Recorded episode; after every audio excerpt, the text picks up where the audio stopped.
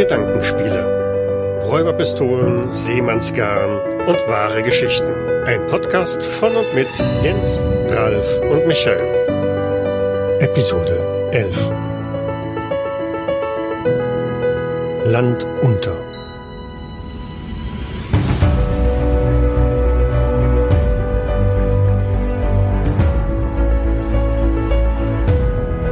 Willkommen zu unserer mittlerweile elften Folge der Gedankenspiele. Mein Name ist Michael und ich begrüße meine beiden Mitpodcaster, den Ralf. Hallöchen. Und Jens. Guten Abend. Oder guten Tag oder guten Morgen, je nachdem. Darum sage ich Hallöchen, weil das passt immer. ja, dieses Hallöchen hat mich so total irritiert, dass ich aus dem Konzept gebracht wurde. Ja, entschuldige, das wollte ich nicht. ja, aber jetzt, ob, ob morgen, Abend, Nacht, Mittag oder wann auch immer, spielt, glaube ich, jetzt bei dem Thema, das wir uns heute vorgenommen haben, nicht ganz so eine große Rolle. Denn äh, die paar Stunden sind Kleinigkeiten. Und über diesem Land geht ja sowieso nie die Sonne unter. Genau, genau, genau. Ja, ich habe mir nämlich gedacht, ähm, weil die Hoffnung war ja recht groß, dass die TARDIS jetzt endlich mal ankommt, dass äh, ich sie jetzt einfach holen gehe. Dementsprechend ähm, müsste das eigentlich funktionieren, wenn ich jetzt so mal ein, ein paar Jährchen zurückgehe, also noch quasi vor dem Brexit. Da gehen wir dann einfach mal zu Fuß rüber und holen das Ding und dann sollte das passen, oder? Zu Fuß? Ja, also vor dem Brexit war ja vor dem Brexit, ne? Das war eine wundervolle Aussage jetzt, Michael. Okay, ich glaube, ich muss etwas weiter ausholen, etwas länger zurückgehen, um euch da wieder einzufangen. Denn reisen wir einfach mal, ja, sagen wir mal 10.000 Jahre zurück in die Vergangenheit. Ist das okay? 10.000? Ja, so 10.000 würde ich sagen. Nehmt eine Mütze mit, ist ein bisschen kälter. Okay. Da war ich noch jung und knusprig. Ja, das äh, ist das Eiszeit noch oder? Da ist doch so auslaufende Eiszeit im wahrsten Sinne des Wortes, ja. Und das, das wird wahrscheinlich auch gleich nochmal von Bedeutung werden, mhm. denn wir begeben uns irgendwo hin, was ganz gerne immer, ja, ich glaube, Jens, du hattest es ja vorhin geschrieben, es gibt, glaube ich, eine Verpflichtung für Journalisten, für Wissenschaftsjournalisten, auf jeden Fall äh, den Ort, den wir jetzt gleich besuchen werden, mit Atlantis in Verbindung zu bringen. Und da wir ja angehende und, und äh, gute ähm, Pseudo-Journalisten sind, tun wir das auch. Und gucken einfach mal, ob wir auch nach Atlantis kommen oder wenn eben nicht nach Atlantis, dann zu einer anderen versunkenen, jetzt habe ich schon fast gespoilert, ne? Ähm, Region. Ähm, ich habe auf meiner Liste hier aber noch vorher stehen ein, eine Triggerwarnung. Und ich glaube, die kann diesmal tatsächlich ausfallen. Also mir ist so im Rahmen der Vorbereitung noch nichts eingefallen, wo man eine Warnung aussprechen müsste. Also das könnte sein, dass das Ganze hier recht friedlich abläuft. Naja, wobei äh, das, was du aus der Vergangenheit erzählst, könnte ja tatsächlich äh, unsere Zukunft werden, ne? Das ist allerdings wahr, ja. Also wer so ein bisschen Zukunftsangst hat, der könnte jetzt mit dieser Geschichte vielleicht dann doch ein wenig betroffen sein. Aber Gut, lange Rede, kurzer Sinn. Wie gesagt, wir gehen einfach mal 10.000 Jahre zurück in die Vergangenheit. Wie schon gesagt, es ist so noch ein bisschen, ganz kleines bisschen Eiszeit, aber eigentlich ist alles ganz passabel auf der Erde. Vor allen Dingen hier im Nordeuropa und noch ein bisschen nördlicher im Europa. Da lässt es sich ganz gut leben. Die Weiden sind saftig, die Wiesen sind grün, das Wild hat keine Angst und rennt dir quasi direkt vor den Speer, vermute ich mal, oder was auch immer. Das heißt, die Menschen in dieser Zeit, das ist die äh, Mittelsteinzeit? Mittelsteinzeit, Jung, Alt, Jungsteinzeit, so in der, in der Dimension, genau. Es sind also, die, die Menschen sind noch Jäger und Sammler. Sind zwar schon ein bisschen sesshafter geworden, bauen sich also ihre Zelte und äh, ja, wandern im Jahr nur so ein bisschen hin und her. Also im Winter, wenn es kälter wird, zieht man so ein bisschen durch die Gegend. Aber im Grunde genommen alles fein. Noch kann man sich schön brav von dem ernähren, was die Natur so hergibt, ohne viel ackern zu müssen. Naja, zumindest äh, suggerieren wir das jetzt einfach mal. Die Erde war auch noch ein Stück größer, zumindest äh, nicht die Erde, sondern ähm, die Kontinente, insbesondere auch Europa. Und da werden wir uns jetzt im Laufe dieser Sendung auch weiterhin befinden. Denn der Meeresspiegel hat zu dem Zeitpunkt noch circa 60 Meter unter dem heutigen Niveau gelegen.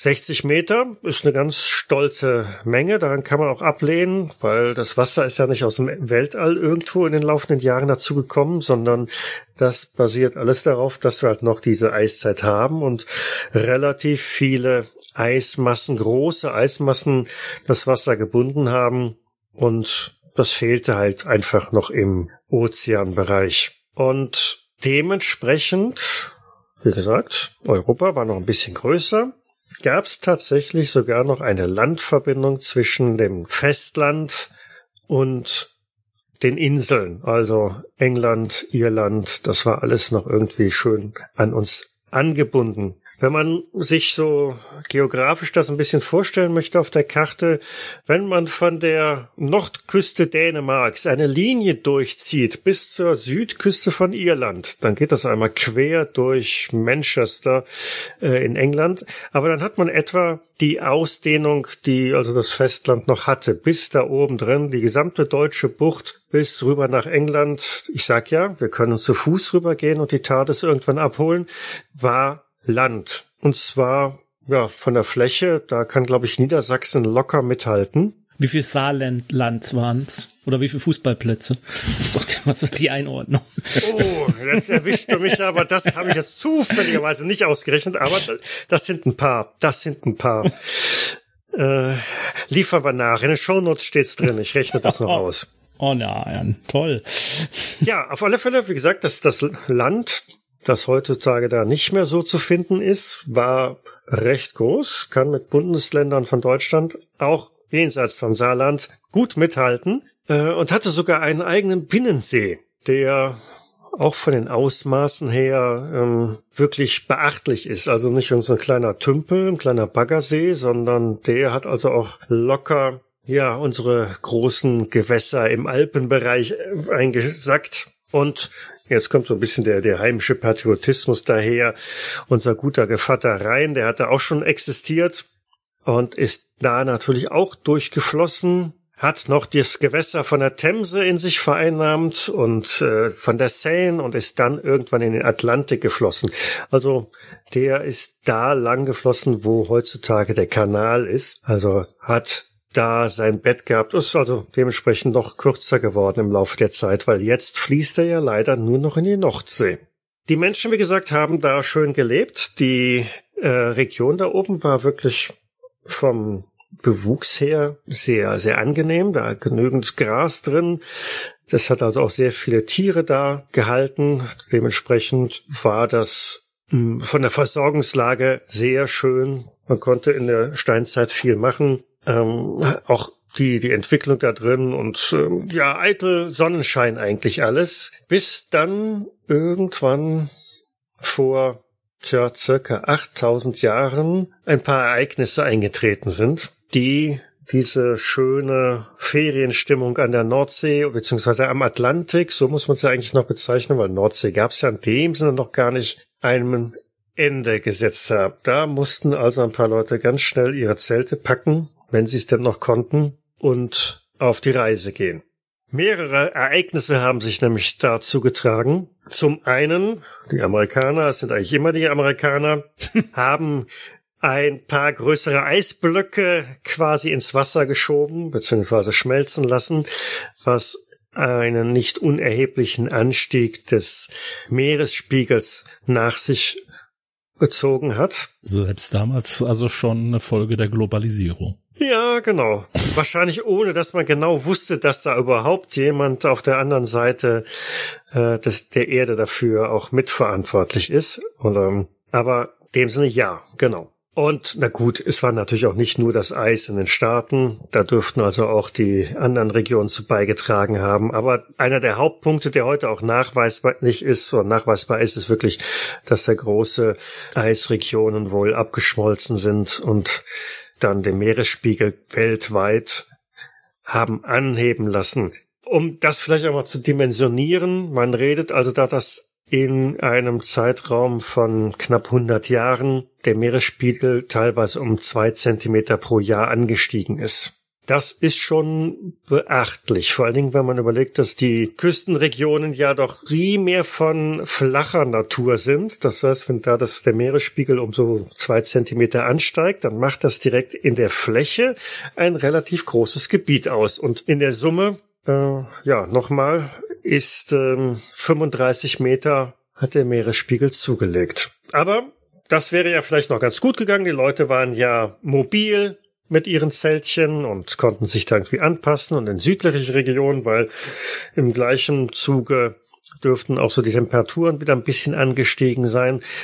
Aber dann ebenfalls in diesem Zeitraum ist dann in Norwegen etwas passiert. Die haben sich gedacht, was die Amerikaner können, können wir schon lange. Die haben eine große Rutsche gebaut. Und haben eine mega coole, große Wasserrutsche gebaut, genau. Und da ist nämlich an der Nordküste von Norwegen im Meer ein, ja, eine, eine Rutschung abgegangen, die sogenannte Storegga-Rutschung, die unter Wasser im Grunde genommen stattgefunden hat. Also ein großer Teil vom äh, Kontinentalschelf einfach in die Tiefe gegangen. Ich würde nicht ausschließen, dass zwischen diesen Ereignissen, also Meeresspiegel steigt und die Rutschung passiert, ein gewisser Zusammenhang besteht. Jeder, der am Strand mal so eine Sandburg in Nähe von Wasser gebaut hat, der weiß, wenn dann irgendwann mal so hm, das Wasser ein bisschen näher kommt, dann rutscht dann, dann bricht dann doch die Burg irgendwie zusammen. Und das war immerhin so gewaltig, dass also nicht nur so ein bisschen, ja, ein Kies in die Tiefen gegangen, abgegangen, sondern äh, richtig viel. Äh, ich ich werde es noch ausrechnen, wie viele Eiffeltürme das waren, so in etwa. Auf jeden Fall hat dies eine einen Tsunami ausgelöst, der im Bereich von äh, 10 bis 12 Metern bis hin bei den Shetlandinseln 20 Meter Flutwelle mit sich gebracht hat. Das ist heute sehr schön überall noch nachweisbar. Man sieht also Sedimentablagerungen, in denen äh, im Grunde genommen Schlick und was weiß ich, was dann in den Tiefen drin ist. Eine, eine ordentliche Schicht. Da komme ich vielleicht nachher nochmal zu, wie man das Ganze so ein bisschen festgestellt hat heutzutage. Aber das hat einem großen Teil des Gebiets, über das wir heute sprechen, das sogenannte Doggerland, dann dem Gar ausgemacht. Denn das Doggerland war so flach, dass halt mit dieser Riesenflut, mit dieser Riesenschwemme nicht nur weite Gebiete versalzt worden sind. Wir erinnern uns, ne, Meerwasser, salzig und äh, Salz auf ähm, fruchtbaren Boden ist, kommt nicht ganz gut. Da hat die Vegetation schwer drunter zu leiden. Und äh, insbesondere auch die, die Baumlandschaften, die da da waren, dort gab es eine ganze Reihe an Eichen und Co., haben natürlich auch nicht lange Spaß gehabt mit ihren Wurzeln im Salzwasser. Von daher ein Riesenteil des Gebiets der heutigen Nordsee ist da quasi geboren worden, wirklich zur Nordsee geworden. Nur ein kleines Eckchen, nur ein kleines Fleckchen, äh, so weiß man heute. Es ist gar nicht mal so lange her, dass man das festgestellt hat.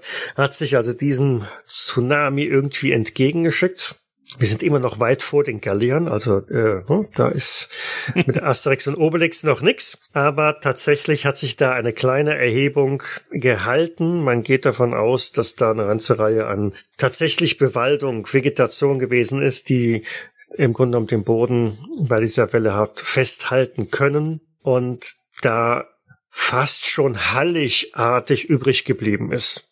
Also sehr flache Erhebung, die über dem Meer herausragt, deutlich größer als die Halligen, die es heute gibt, weil wir reden jetzt hier schon über einige, einige Kilometer. Die sogenannte, ja, Doggerbank. So heißt sie ja heute noch.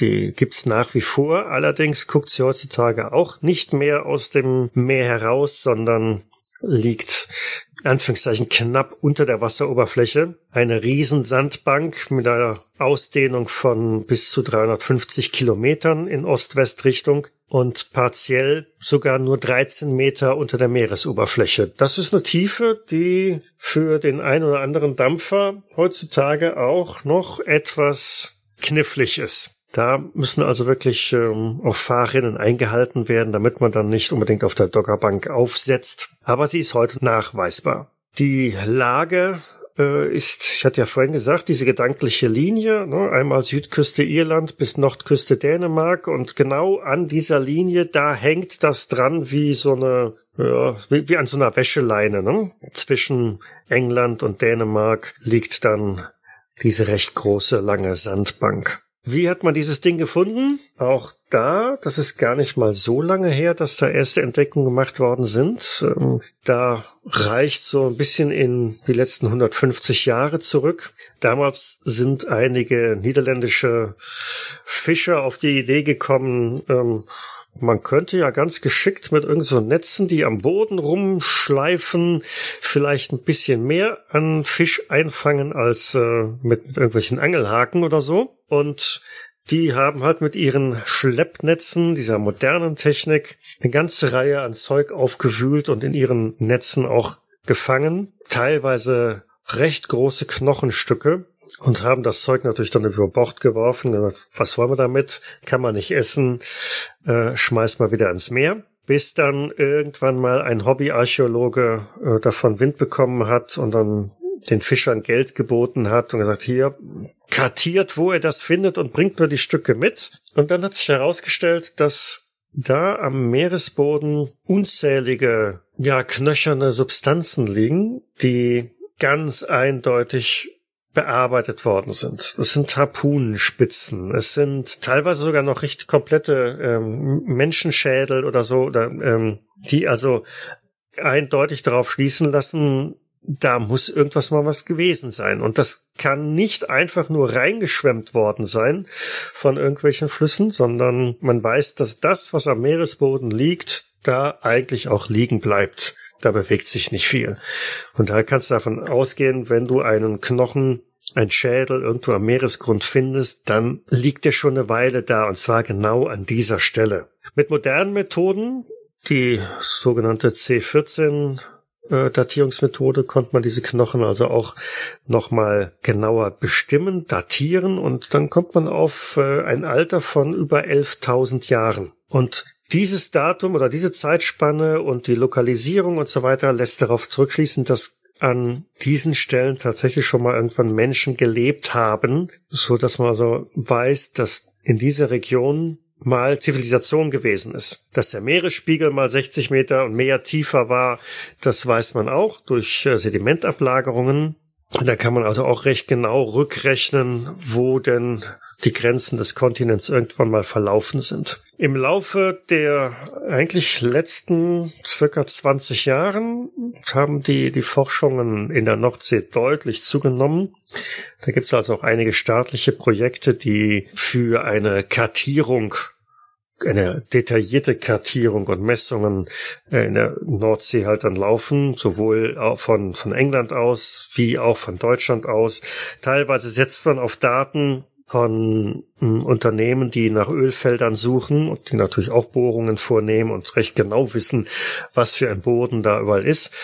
Und hat so die Karte recht genau machen können und auch die Zeitlinie dazu gepackt und auch dann dabei immer wieder Funde hervorgebracht, die darauf zurückschließen lassen, was für eine Vegetation da geherrscht hat, wann denn da und dass da überhaupt ein Tsunami mal drüber gegangen ist. Wie gesagt, ne, verschiedene Sedimentarten, die da zu finden sind. Also sehr, sehr gut ähm, erforschte, bearbeitete Region. Tauchen kann man in der Nordsee ziemlich schlecht. Ähm, man muss also jetzt nicht unbedingt so ja archäologisch dann da in die Tiefe gehen. So tief ist es ja auch nicht, aber die, die Verhältnisse, die Sichtverhältnisse in der Nordsee sind einfach grottenschlecht. Man sieht so gut wie nichts. Ähm, von daher basieren die meisten Sachen wirklich auf Sonar und äh, Erd so, so Bohrungen, Kernbohrungen, mit denen man halt Sachen aus dem Boden rausholt. Seid ihr noch da? Wir sind noch da. Wir lauschen dir. Aber ich hätte tatsächlich mal eine Frage sonst mal zwischendrin. Ja. Ähm, du hast ja das Thema intensiv vorbereitet und äh, Ralf und ich haben aber auch ein bisschen was zugelesen und ich bin über eine Sache gestolpert, die ich nirgendwo richtig bestätigt gefunden habe, aber vielleicht hat es einer von euch äh, gefunden und zwar das Helgoland, der über, ein Überbleibsel von Dog Aland sei. Das äh, habe ich auch gelesen, genau. Das wollte ich so als Gimmick noch ein bisschen, aber jetzt kann ich natürlich sagen, ne, als als erfahrene Helgo-Con. Ähm, ja, genau. Daher die Frage natürlich. Ich habe auch jetzt keine keine hundertprozentige Bestätigung, aber klar, Helgoland liegt auf alle Fälle in Doggerland. Aber es ist so weit im Süden, eigentlich schon schon paradox. Ne? Wir reden ja hier von in Anführungszeichen Deutschlands einziger Hochseeinsel. Das heißt, die ist ja schon ein paar Kilometer vom Festland entfernt.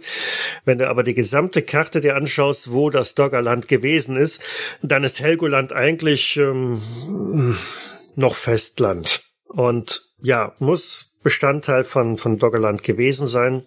Interessant ist auch Calais Dover, war ja mal verbunden und wenn man die Kreisefelsen sieht, dann kann man sich das auch ganz gut vorstellen. Und dazwischendurch ist der Rhein, beziehungsweise wie auch immer der Fluss dann damals genannt worden ist, geflossen und hat da natürlich auch ein gutes Stück diese Kreide Sachen weg erodiert. Und man geht sogar davon aus, dass irgendwann einmal tatsächlich diese Verbindung komplett eingebrochen ist. Also so weit alles weggespült worden ist, dass dann Riesenbereiche zusammengefallen sind und damit dann auch irgendwann dieser Binnensee auch abgeflossen ist, der im Doggerland halt war. Ein großer Süßwasserbinnensee. Wir wissen ja auch als erfahrene Helgoland-Besucher, dass äh, Helgoland ja eigentlich auch nur auf so einem ziemlich porösen Gestein da irgendwie liegt und also so, so ein Brocken ist, der halt ein bisschen härter ist und deshalb da existent ist. Von daher, dass das Material ist da insgesamt sehr, sehr ja, weich. Ne? Mhm. Ja, aber es ist, finde es eben interessant, weil ich habe es auch gelesen, dass du eben quasi wie so einen flachen Brocken da irgendwo drin hast, der sich also gehalten hat, während alles andere untergegangen ist. Ja. Das würde ja im Endeffekt fast schon dafür sprechen, dass Helgoland sozusagen nicht nur den höchsten Punkt des Kreises Pinneberg hat, wie wir wissen, sondern, das sondern der höchste Punkt von Doggerland. Doggerland, genau. Oder zumindest, also damals auf einer Art, ja, Hügel, Berg oder sonst irgendwas gesessen hat, weil ja. Äh, das sind ja tatsächlich offensichtliche Überbleibsel, die halt noch äh, da sind. Mhm. Und es zeigt auch, wie sehr sich eben über einen solchen Zeitraum äh, das auch alles verändert. Weil ich kann mir jetzt nicht vorstellen, dass da irgendwann mal ein Berg gewesen ist, der, der so aussah. Guck mal, da ist ein Berg mit einer flachen Spitze oben drauf. Ach. Mhm. Und einem Leuchtturm. Ja gut, ich glaube, den gab es damals noch nicht.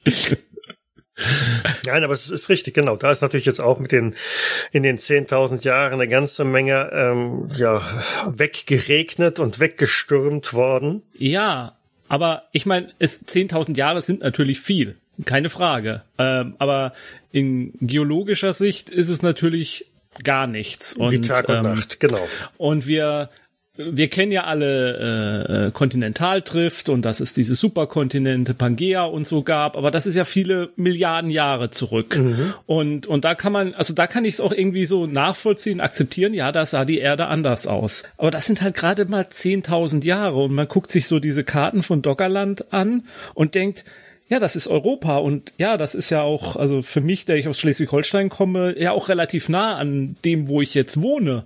Aber es sieht so vollkommen anders und fremdartig aus und gleichzeitig vertraut. Und das finde ich das absolut faszinierende an der ja. ganzen Doggerland-Geschichte.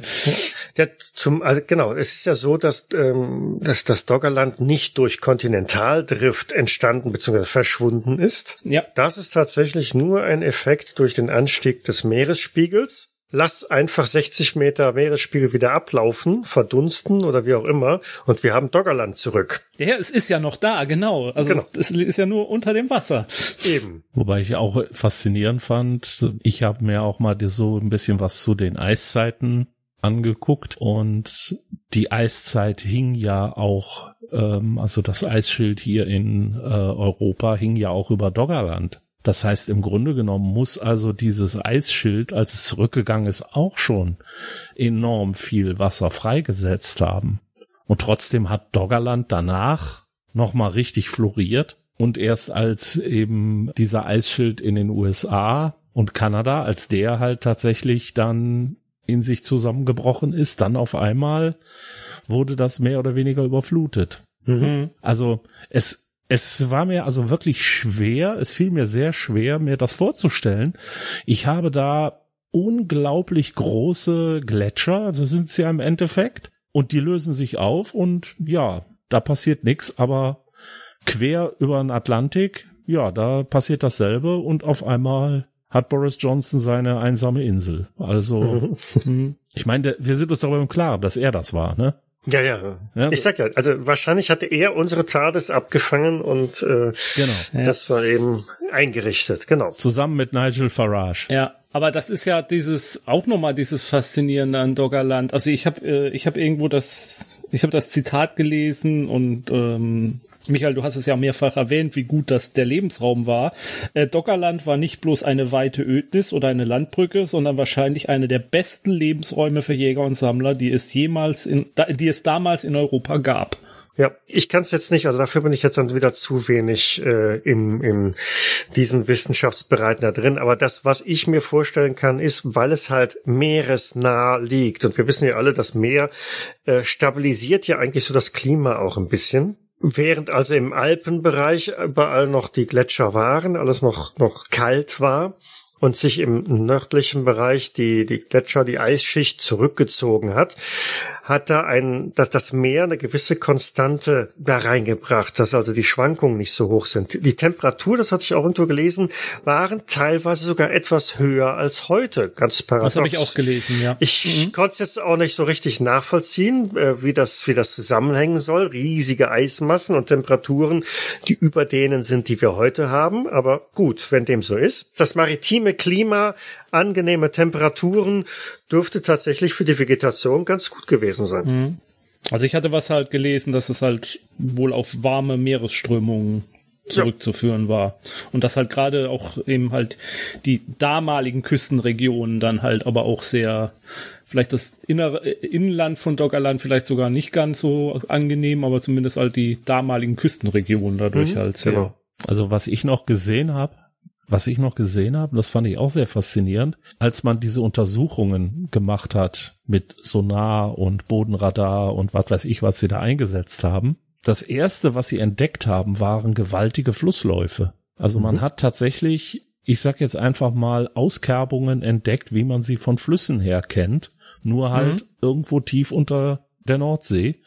Und da kam dann eben auch sozusagen die Bestätigung her, wir sind hier tatsächlich einem ja, versunkenen Teilstück Europas auf der Spur und äh, man vermutet also eben auch, so habe ich zumindest gelesen, dass eben diese Flüsse auch zum Teil damit verantwortlich für waren, weil die eben äh, sehr viel Süßwasser durch das Doggerland transportiert haben und äh, beispielsweise auch Fische enorm viele und enorm leicht zu fangen waren. Das ist übrigens ein, ein anderer Punkt dabei, genau, Fischfang. Ähm, wie gesagt, die Menschen waren eigentlich Jäger und Sammler. Das, was sich unter dem Meeresspiegel, unter dem Wasserspiegel so abgetan hat, haben die sich wahrscheinlich eher weniger drum bemüht. Aber in genau dem Zeitpunkt haben die tatsächlich auch den Fischfang mit für sich entdeckt und auch nicht nur den, den Süßwasserfisch, der vergleichsweise einfach zu fangen ist, weil ne, du hast halt mit Ebbe und Flut nichts zu tun und du brauchst nur in das Gewässer reinzugehen und da irgendwie mit deinem Spieß was zu machen,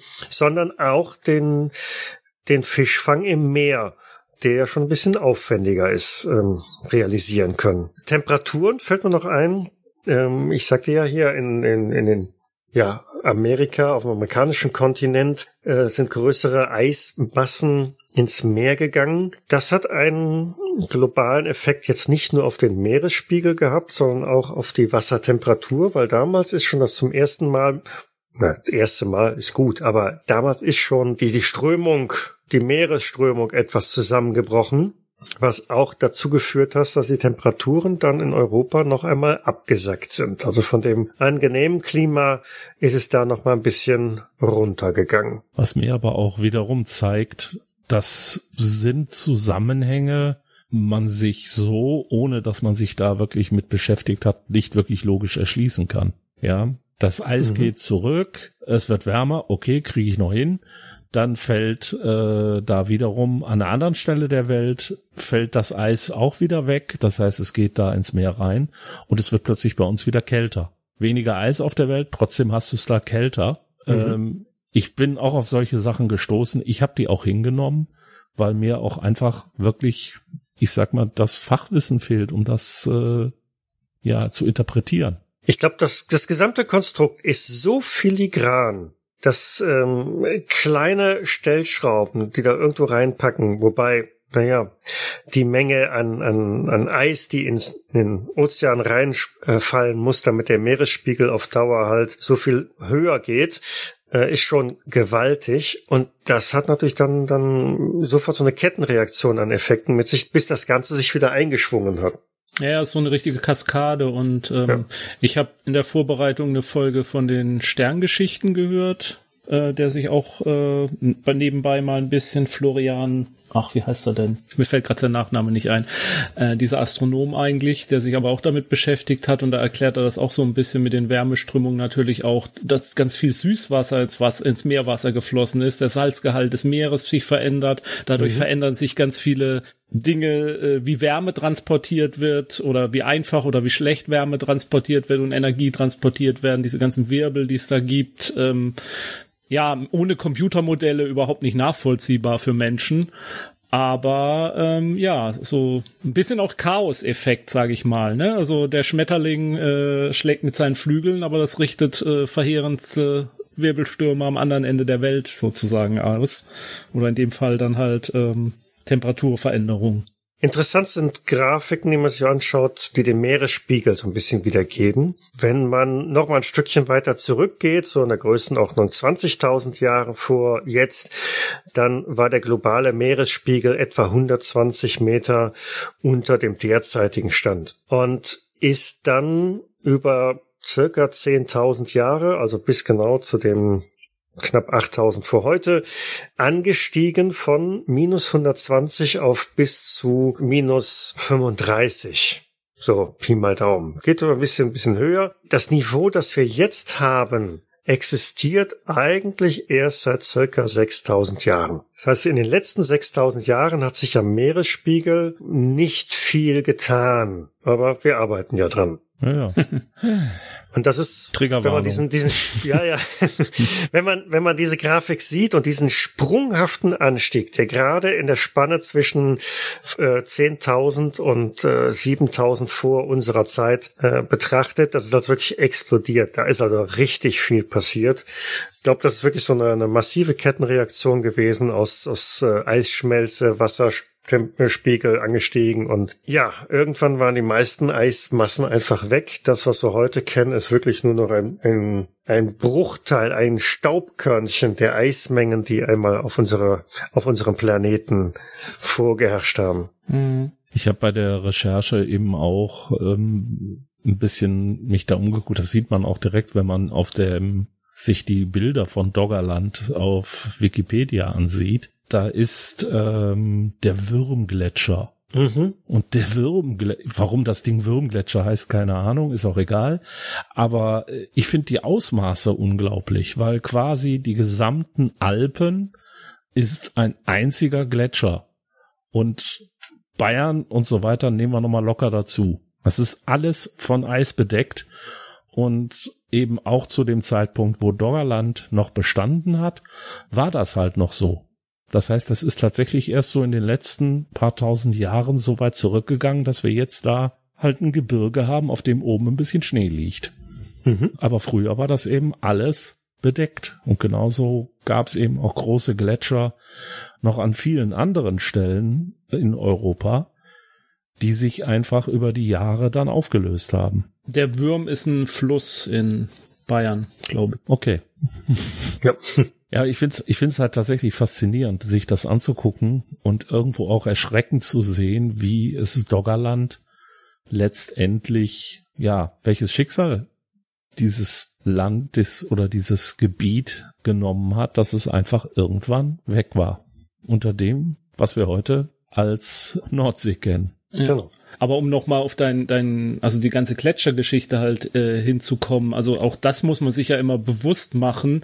Die ganze, also nicht, nicht die Fläche von Europa, so wie sie jetzt ist, aber die ganze Topografie von Europa mit all seinen Erhebungen und Vertiefungen und allem möglichen, jetzt mal von den Alpen abgesehen oder so, ist ja auch aufgrund dieser Gletscher. Also, und dass die sich dann zurückgezogen haben und die haben ja das ganze, die ganze Erde durchwühlt und alles verändert. Also alles, wo wir leben, wo unsere Häuser heute stehen, ähm, oder unsere Wohnungen und was weiß ich und wo die Straßen langs gehen und wo Brücken sind oder so und warum da eine Brücke sein muss. Das hat ja alles seine Ursache in diesem Gletscher, der sich zurückgezogen hat. Mhm. Und das ist ja auch, ähm, ja, finde ich auch total faszinierend. Also diese Kräfte, die da gewirkt haben und auch dieses, was im Kopf halt so rumgeht, was wäre wenn? Also wie würde alles aussehen, wenn's, wenn das ein bisschen anders gelaufen wäre? Spannend fand ich jetzt äh, auch im Rahmen der Vorbereitung so ein bisschen zu sehen. Ich dachte, ja, okay, komm, Meeresspiegel steigt um 60 Meter an. Klar, dass dann ein paar Landstriche äh, verschwinden. Ähm, und wenn man sich dann aber die Karten so global anschaut und ähm, dann sieht, Nee, das ist nicht überall so. Das, das Doggerland und das Areal rund um die britischen Inseln ist tatsächlich sehr flach abfallend. In, überall in Europa hast du sonst sehr steile Küstenlinien. Selbst das Mittelmeer hat damals im Grunde genommen schon die Form gehabt, wie es heute hat. Ausnahme ist äh, die Adria. Da ist also auch noch ein Riesenareal versunken. Das geht auch relativ lange flach rein. Aber ansonsten ist nirgendwo in Europa in der Art Land verloren gegangen durch den Anstieg des Meeresspiegels, wie halt im Bereich der Nordsee des Doggerlandes. Ja, und wenn die Holländer nicht so gut Deiche bauen könnten, dann wären die eigentlich auch schon lange weg. Ja, so sieht's aus. Ich habe letzte Woche in einer äh, Quiz-Sendung hatten sie Mareike Amado, die dann gesagt hat, ist ja kein Problem, wenn Holland irgendwann wirklich untergeht. Wir haben ja alle Wohnwagen und Wohnmobile, wir kommen dann alle rüber nach Deutschland. Fand ich irgendwie sehr süß. Mhm. Und weil es eine Holländerin gesagt hat, sage ich jetzt einfach mal, dann darf man das auch wiederholen. ja, ja. Sind sehr anfassungsfähig. Das hat man von den damaligen Jägern und Sammlern beibehalten. Ne? Zelte kann man schnell einpacken und in ja. höhere Gebiete ziehen. Wenn nur die Holländer vom Klimawandel zu Flüchtlingen gemacht werden würden, ich glaube, dann hätten wir auch kein großes Problem. Das würden wir bewältigen. Ich fürchte, es werden viele Millionen mehr werden. Ja, aber Kommen wir nochmal zurück zum Doggerland und vielleicht so die, die letzten Punkte, äh, was so die Menschen damals noch betrifft. Ähm, man hat bei den ähm, Untersuchungen äh, durchaus auch relativ viele Sachen gefunden, die auf eine deutliche Kultur hinweisen. Man geht also auch da davon aus, dass tatsächlich, wie gesagt, so Sommer- und Winterlager existiert haben, dass es Bereiche gab, wo die Sippen sich schon mal getroffen haben und irgendwelche Feste oder Kulte oder was auch immer abgehalten haben, wo dann ein Austausch auch stattgefunden hat. Bei diesem Tsunami dürften eine nicht unerhebliche Anzahl an Menschen damals auch ja verstorben sein, äh, zum Opfer gefallen sein, der von der Masse, ich sagte ja gerade in im äh, in den, bei den Shetlandinseln 20 Meter Flutwelle, die mal eben schnell drüber geht. Und vielleicht erinnert man sich auch noch so an die Bilder der Tsunamis ähm, der, der letzten, wann war das? 2001, glaube ich, oder so, ne? Da läufst du nicht weg. Mhm. Und wenn du nur flaches Land hast, dann äh, läuft sich diese Tsunami-Welle ja wirklich kilometerweit ins Landesinnere rein. Du kannst vielleicht das Meer gar nicht mehr sehen, aber die Welle erwischt dich dann nachher trotzdem. Ähm, das hat also einen nicht unerheblichen Einfluss gehabt auf die Region. Was mich an der Stelle irgendwo fasziniert hat oder der Gedanke, der mir so gekommen ist, ob solche Ideen, also solche Sachen, die irgendwann passiert sind, vielleicht tatsächlich übertragen wurden, immer wieder weitererzählt wurden und ob daraus eventuell äh, so Geschichten wie die Sintflut entstanden ist. Mhm. Weil dass das irgendwie wie so eine Art Trauma ist, was man wirklich über Jahrzehntausende oder wie lange auch immer vor sich hergetragen hat, mit sich rumgeschleppt hat und äh, dass dieser Gedanke sich dann irgendwo in Legenden um die Sintflut festgesetzt hat, weil ich fand das total interessant, äh, wo ich da noch mal ein bisschen zu geforscht habe, aber jetzt wirklich nur kurz, dass es ja so Gedanken über Sinnflut und ähnliches quasi auf der ganzen Welt gibt. Ja, aber ich denke halt auch, weil es solche Überschwemmungen halt auch immer auf der ganzen Welt gab. Ja, also ich, vielleicht äh, ich, tatsächlich. Ich glaube nicht, dass auf ein Einzelereignis, sondern auf viele, viele dieser nee, aber Ereignisse möglicherweise das, was wir hier erlebt haben, ist vielleicht zur selben Zeit oder zu einem ähnlichen Zeitpunkt eben auch an anderen Orten passiert. Vielleicht ja, aufgrund desselben Auslösers. Ja? Ich glaube, im, Mittel, im Mittelmeerraum gab es doch diese Vulkanausbruch Santorin oder so 2000 vor Christus oder so. Der wird, glaube ich, auch mit der Sinnflut irgendwie oder Mythen der Sinnflut. Also gerade weil alles, was Europa angeht, ist natürlich immer gefährlich, weil der eine vom anderen auch abgeschrieben hat. Ne? Ja, ja klar. Also jetzt die dieses Ereignis, wie gesagt, 8000 Jahre vor vor äh, oder vor 8000 Jahren wird wahrscheinlich nicht unbedingt so der Auslöser für für Sintflutbilder gewesen sein, weil man muss auch überlegen, ob die Menschen damals also es gab ja noch nicht immer die Schrift. Ne? Äh, wir sind froh, wenn wir irgendwelche Höhlenmalereien oder geschnitzte Knochen halt haben. Äh, von daher dürfte ein Auslöser für, für die Sintflutlegende wahrscheinlich später gewesen sein. Aber wie Jens auch schon sagt, also was, das hast du ja immer überall, äh, dass man mal eine, eine Riesenwelle kommt, ähm, mal ein katastrophale Regenereignisse. Das Bild das, was Mass Wassermassen ausrichten können, ich glaube, das hat man schon recht häufig und früh auch erfahren können. Und in Deutschland aktuell, ne? Genau, Altal, ja. ja. Aber ich, äh, Ralf, ich, ich glaube trotzdem, dass du tatsächlich recht hast oder, oder warum es bei mir auch Ähnliches auslöst, ist ja dieses, was ihr vorhin, glaube ich, schon mal sagte, mit den 10.000 Jahren und ich meine, die Leute haben ja in Dockerland gelebt und generationenlang gelebt und für die war das ja selbstverständlich, dass die Welt so aussieht, ja, und dann steigt plötzlich der Meeresspiegel, natürlich über längere Zeit. Die Storriga-Rutschung, die war natürlich eine größere Katastrophe, aber wie schnell sozusagen das, was selbstverständlich ist, einfach weg sein kann und wie das die Menschen traumatisiert und dass die Menschheit sowas als ja, als, als Menschentrauma so mit sich trägt, als kollektiv, im kollektiven Gedächtnis, das glaube ich schon, definitiv, ja. Ich würde fast sogar schon so weit gehen zu behaupten, dass dieser Effekt, die Historikerrutschung, einen nicht unerheblichen Einfluss auf die Population der, der Menschheit damals gehabt hat.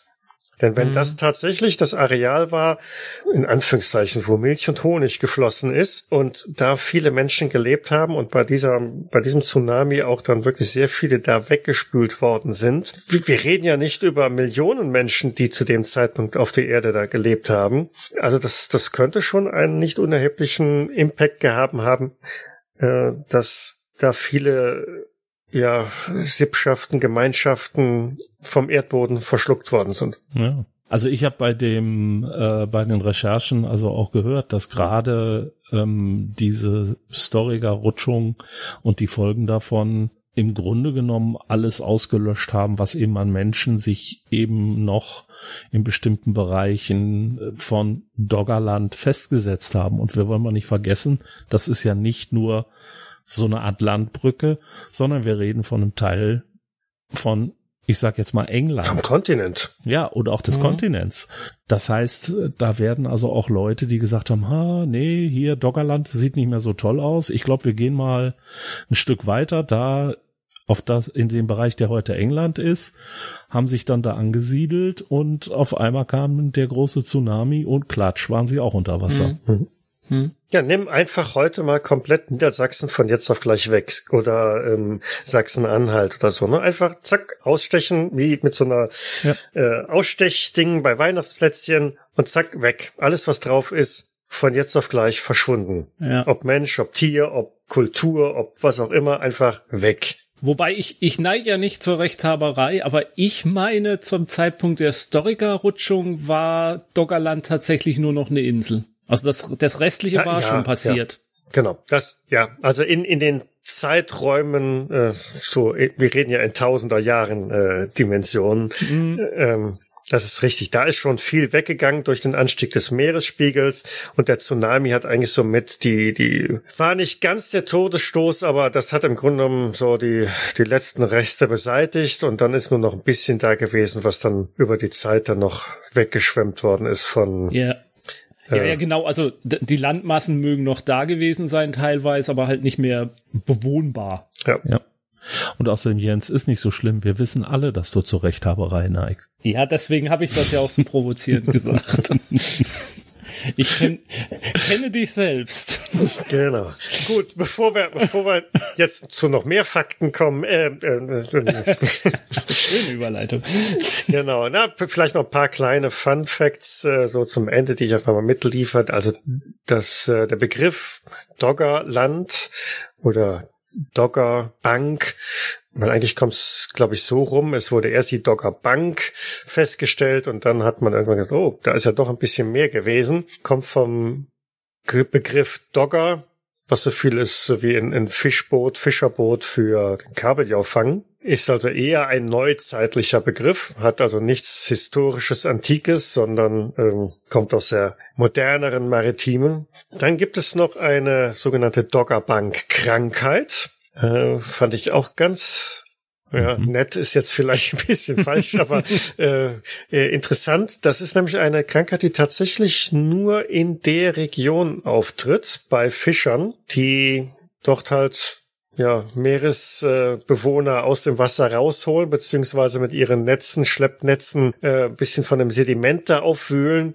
Und da gibt's halt eine ein Stoff, das Sulfoxonium-Ion oder wie auch immer, das recht aggressiv ist und zu Hautreizungen führt. Und äh, das, ja, juckt dann halt ein paar Tage, ist insofern nicht so dramatisch, aber ähm, das kann halt einige Jahre auch anhalten und kommt vornehmlich halt, wie gesagt, bei Fischern vor, die genau in der Region aktiv sind. Das kennt man halt sonst nicht so. Mhm. Okay. Hätte ich das vorher gewusst, hätte ich das zu meiner in meinen Story-Modus mit eingebaut. Muss ich gleich nochmal überlegen, ob ich das noch schnell hinkriege.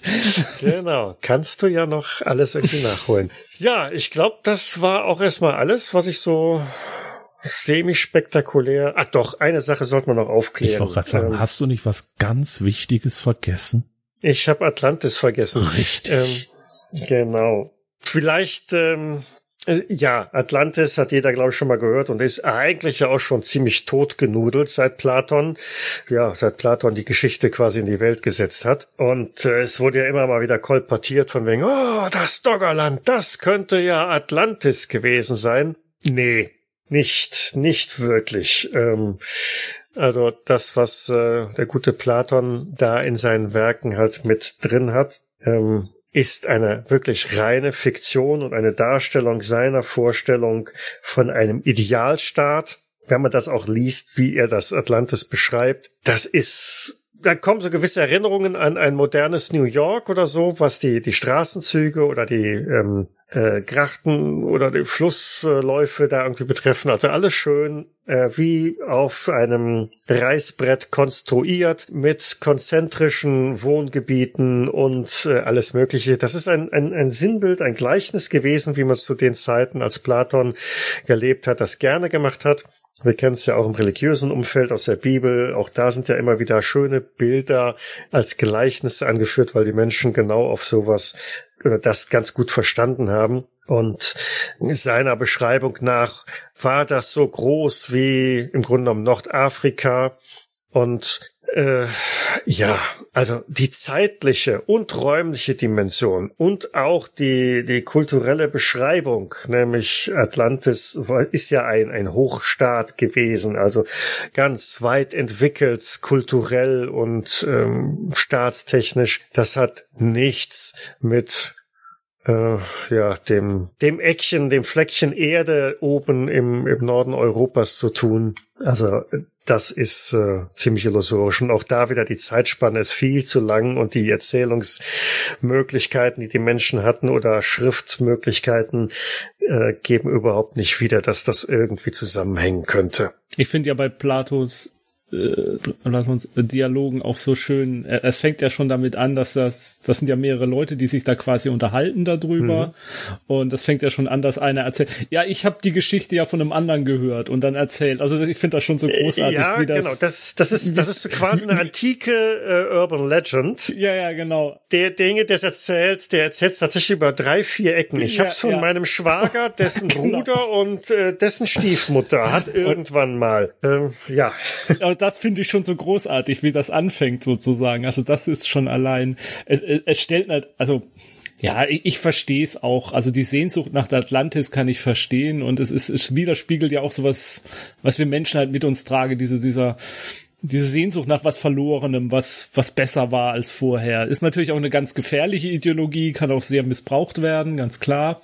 Mhm. Aber verständlich ist es, dass man es sucht. Ja, ohne, ohne Frage. Und, und aber auch da wieder die, die, die, Elemente, also weswegen Platon das mit angeführt hat, war ja im Grunde genommen auch ein ja, das, das klassische Bild von äh, Hochmut kommt äh, vor dem Fall. Ich musste schmunzeln so bei der Vorbereitung, weil da es ist wieder mal Athen mit drin. Also es sind sehr viele Elemente, die wir schon mal in anderen Episoden besprochen haben. Ähm, dass äh, auch hier wiederum ein, ein, ein Staat, ein moderner, ein hochkarätiger Staat gegen Athen angetreten ist. Und die Athener haben selbstverständlich, selbstverständlich. diese Hochkultur, Hochkultur äh, in ihre Schranken gewiesen und als Strafe ist im Grunde genommen Atlantis untergegangen. Edgy, genau. edgy. Ähm, um, äh, ja. um mal Monty, um, um mal Monty Python so fast zu zitieren, schon eine tolle Rasse, diese Athener. jo, genau. Und auch die Beschreibung, die der äh, Platon da im Grunde genommen angeführt hat, die erinnerte mich so ein bisschen auch an unseren Freund, den Kaziken von Pouillet, der ja auch ne, von, von einem Land gesprochen hat, das äh, so reichhaltig und toll und überhaupt etwas ist. Also äh, ich habe ja partiell auch Philosophie studiert und Platon ist wirklich schön zu lesen und sehr spannend. Und wie sagte mein Philosophieprofessor damals schon, oder es wird generell bei den Philosophen immer wieder kolportiert, es steht schon alles bei Platon. Ne? Also wenn du den gelesen und verstanden hast, dann brauchst du dich mit der Philosophie nicht weiter zu beschaffen. Das ist alles da erledigt und der Kazike hat wahrscheinlich auch bei Platon abgeschrieben. Äh, gibt schlimmer, schlechtere Quellen. Ja, de definitiv, definitiv. Gut, aber Ralf, reichte das? Wolltest du noch mehr zu Atlantis sagen? Oder habe ich jetzt deine Illusion final zerstört? Hm, was heißt Illusion final zerstört? Das Interessante ist ja immer die Suche. Ich würde gar nicht mal sagen, äh, dass es darum geht, irgendwo was rein zu Geheimnissen, sondern dass man den Leuten etwas gibt, nach dem sie suchen können und äh, wo sie dann ihre Theorien eben drauf aufbauen können. Wir suchen nach Atlantis und dann gibt's wieder irgendwas komisches, was wie beschrieben untergegangen ist und dann muss man eben Hinweise dafür finden, dass genau das auf jeden Fall Atlantis sein muss. Ja. Und es will ja im Grunde genommen keiner eine Lösung. Niemand will jetzt wissen, es gab Atlantis, es gab Atlantis nicht oder Atlantis war an dieser Stelle. Das ist ja mhm. vollkommen uninteressant. Das Spannende dabei ist ja einfach immer weiter zu suchen und zu sagen, ich kann das zwar nicht beweisen, aber ich habe folgende Indizien und darum bin ich toll. Auf der anderen Seite weiß ja auch jeder mit Atlantis etwas anzufangen. Richtig. Du ersparst dir als Autor eines Textes oder eines Medienbeitrags generell ähm, einige Absätze an Erklärung, indem du einfach sagst, das ist das Atlantis des Nordens. Und schon weiß jeder, aha, das ist ein Land, das untergegangen ist. Vielleicht gab es da sogar eine Hochkultur drauf ja. oder so, ne? Ende. Es ist eine geistige Krücke oder ja, ein Trope, so wie, wie im Fernsehserien, sage ich mal, fast schon. Wie, wie ähm, für mich ist es so fast wie, äh, irgendwer sieht am Himmel irgendwelche Lichter, die er sich nicht erklären kann. UFOs. Ja. Sofort die Antwort. Und äh, irgendwo ist was untergegangen oder irgendwer findet unter Wasser irgendwas. Atlantis. Das mhm. ist sofort der erste Gedanke, der da ist. Und genau wie du sagst, wenn ein Journalist drüber schreibt, dann kann er in der äh, Schlagzeile Atlantis schreiben und alle wissen, alle sind eingeordnet. Die, der Leser weiß Bescheid, wo er ist. Äh, jeder hat eine Vorstellung und was gemeint ist und alle sind glücklich irgendwie. Und eine Sache, die ich noch mal vielleicht sagen wollte zu Doggerland, ähm, du hattest gerade davon gesprochen, wie äh, der Begriff entstanden ist. Also ich habe mal gefunden, dass er für diesen Bereich tatsächlich erst in den 90er Jahren geprägt wurde. Ich glaube sogar mhm. erst Ende der 90er Jahre, ja. das habe ich auch gelesen, ja. ja. Ja. Dann stand aber an der Stelle stand dann eben auch, ja, die einzigen, die diesen Begriff schon vorher genutzt haben, waren und damit machen wir wieder die, die machen wir wieder genau. die andere Klischeekiste auf, Klischeekiste im Anführungszeichen, die Nazis weil ja. Doggerland, das war bestimmt mal die Urheimat der arischen Rasse, ja. bla bla bla und so weiter. Hm. Womit wir wieder oh, beim Thema ja. wären, ich suche mir meine Welt. so, ich mache mir meine Welt, wie sie mir gefällt, ne? Hm. Witte, witte, witte. Genau, witte, witte, witte. Nee, aber ich denke, Doggerland ist ähm, insofern wirklich ein interessanter, ja, ein interessanter Teil Europas.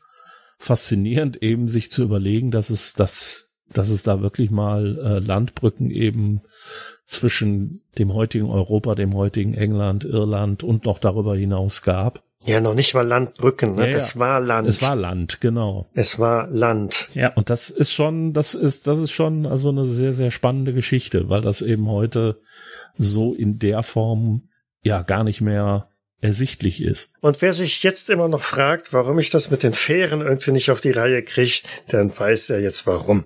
Genau. Michael denkt immer noch, es, es gibt, gibt keine Fähren. Michael lebt weit in der Vergangenheit. genau. Ein ewig gestriger. Oh, das war aber jetzt böse. Das ja. war böse. Das war sehr böse. Okay, das schneiden wir raus, Gut. schneiden wir raus. Ja, schneiden wir raus und steigen jetzt einfach, was mich betrifft, äh, gerne jetzt wirklich in die Fiktion, das war ja jetzt schon Fiktion, in die Gedankenspiele ein.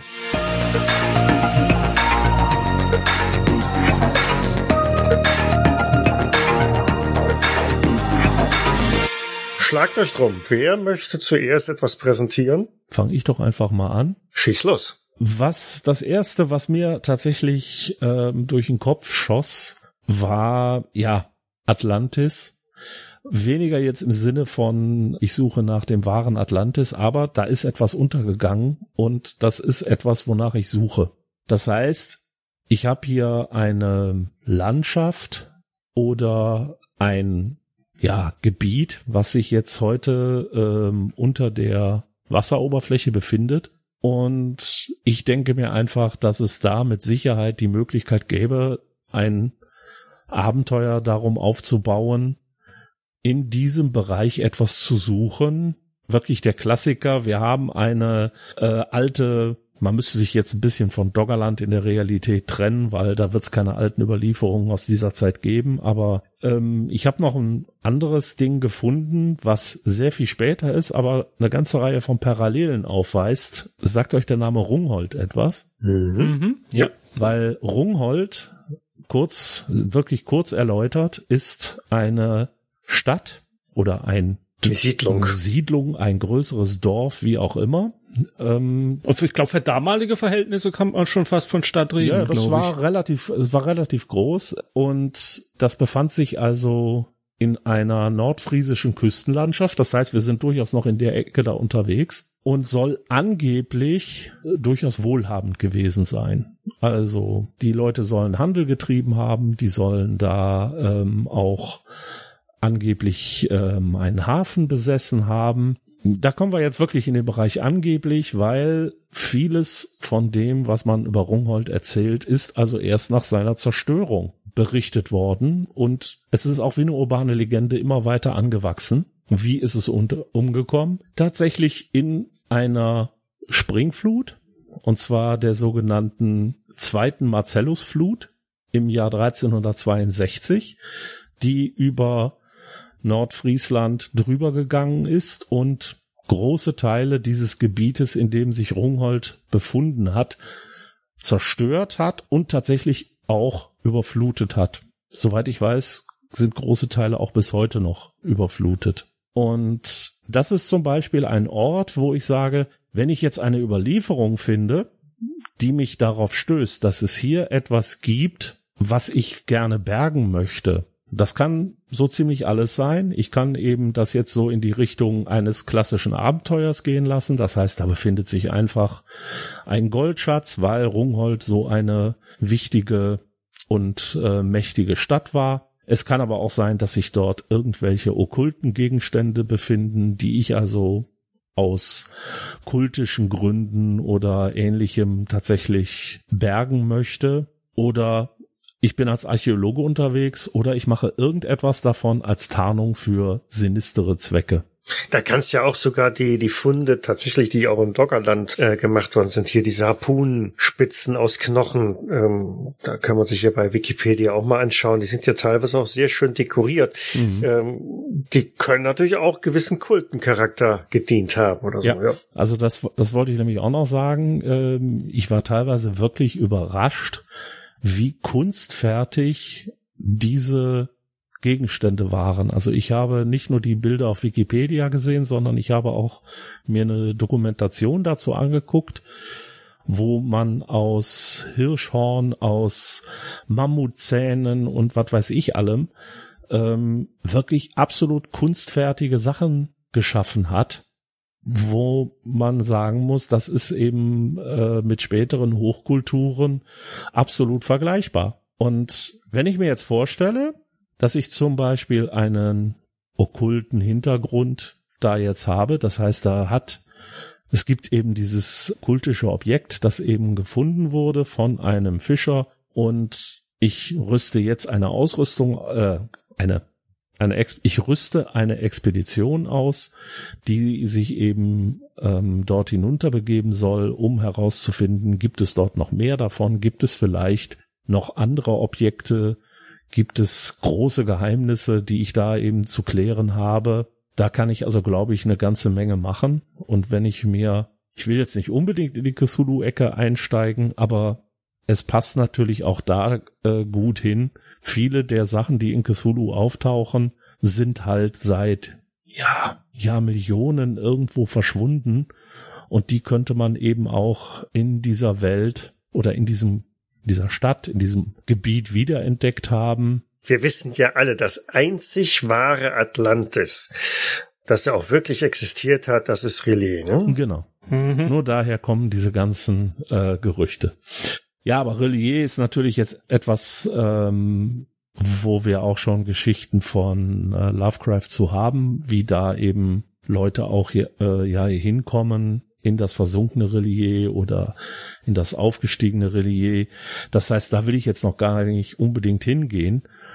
Vielleicht will man auch tatsächlich eine etwas, ich sag jetzt mal harmlosere Variante nehmen. Dieser Ort war sozusagen ähm, verdorben durch die Anbetung eines Götzen und eine große Macht, die eben diesem Götzen feindlich gesonnen war, hat diese ganze Stadt la Sodom und Gomorra eben mit einer Flutwelle vernichtet. Wie auch immer das geschehen ist. Das heißt, vielleicht finde ich das Geheimnis heraus, warum es zu diesem Tsunami gekommen ist vor langer, langer Zeit und äh, baue eben auf dieser äh, Geschichte etwas auf. Und vielleicht stoße ich auch auf diese große Macht. Also möglicherweise begebe ich mich jetzt dadurch, dass ich da runterfahre mit einem U-Boot oder ähnlichem, begebe ich mich vielleicht auch in sehr große Gefahr, weil nämlich wenn dieser Kult oder dieses, dieses Böse aus der Stadt wieder aufersteht, dann wird es auch wieder vielleicht die Gegenseite tun und diesen Ort und äh, damit auch mich erneut vernichten, zu vernichten suchen. Hm. Du meinst also das, was Platon auch somit gesagt hat, weshalb Atlantis untergegangen ist? Das soll auch so bleiben, dass das genau. Untergang ist. Ne? Da holt man nichts rauf. Und solltest du dieses Ansinnen haben, dann wirst du die Strafe schon erfahren. Genau. Da gibt's halt die Wächter. Ja, ich habe auf der ersten, auf unserer ersten HelgoCon, äh, habe ich ein Laundry Files Abenteuer geleitet und das äh, spielte auf einer äh, Nordsee-Erdöl-Plattform. Und da ging es halt auch darum, dass die da beim Bohren halt nicht auf Öl gestoßen sind, sondern auf was anderes und das äh, hochgesaugt haben. Und äh, naja, dann verliert man halt den Kontakt zur, äh, zu dieser Station und dann werden die, die Spieler oder deren Charaktere werden dann halt losgeschickt zu gucken, was ist denn auf dieser Ölplattform los. Mhm. Ist natürlich jetzt nur eine Möglichkeit. Ich kann auch genauso gut wirklich klassisches Pulp-Abenteuer machen. Ja, man findet heraus, da ist ein gewaltiger Schatz und ich muss eben, ich versuche diesen Schatz als erster zu bergen, aber zur selben Zeit sind eben auch andere Leute unterwegs und äh, versuchen mich aufzuhalten, äh, sabotieren meinen Weg und so weiter. Das heißt, auch das wäre natürlich eine Möglichkeit, diese Geschichte quasi ohne irgendeinen okkulten Unterbau oder ohne irgendwas Übernatürliches dann auch äh, in ein Abenteuer zu verwandeln. Also letztendlich die Möglichkeit unter dem Meeresspiegel mich zu bewegen und diese Welt zu nutzen, die eben so gleichzeitig so völlig fremdartig ist, weil ich eben herausfinde, oh, hier, hier gab es jetzt mal versunkene Städte, äh, nein, hier gab es mal Städte, die jetzt versunken sind, so rum. Oder hier gab es vielleicht sogar einen ganzen Landstrich und äh, eben die Geheimnisse dieser Gegend dann herauszufinden. Mhm.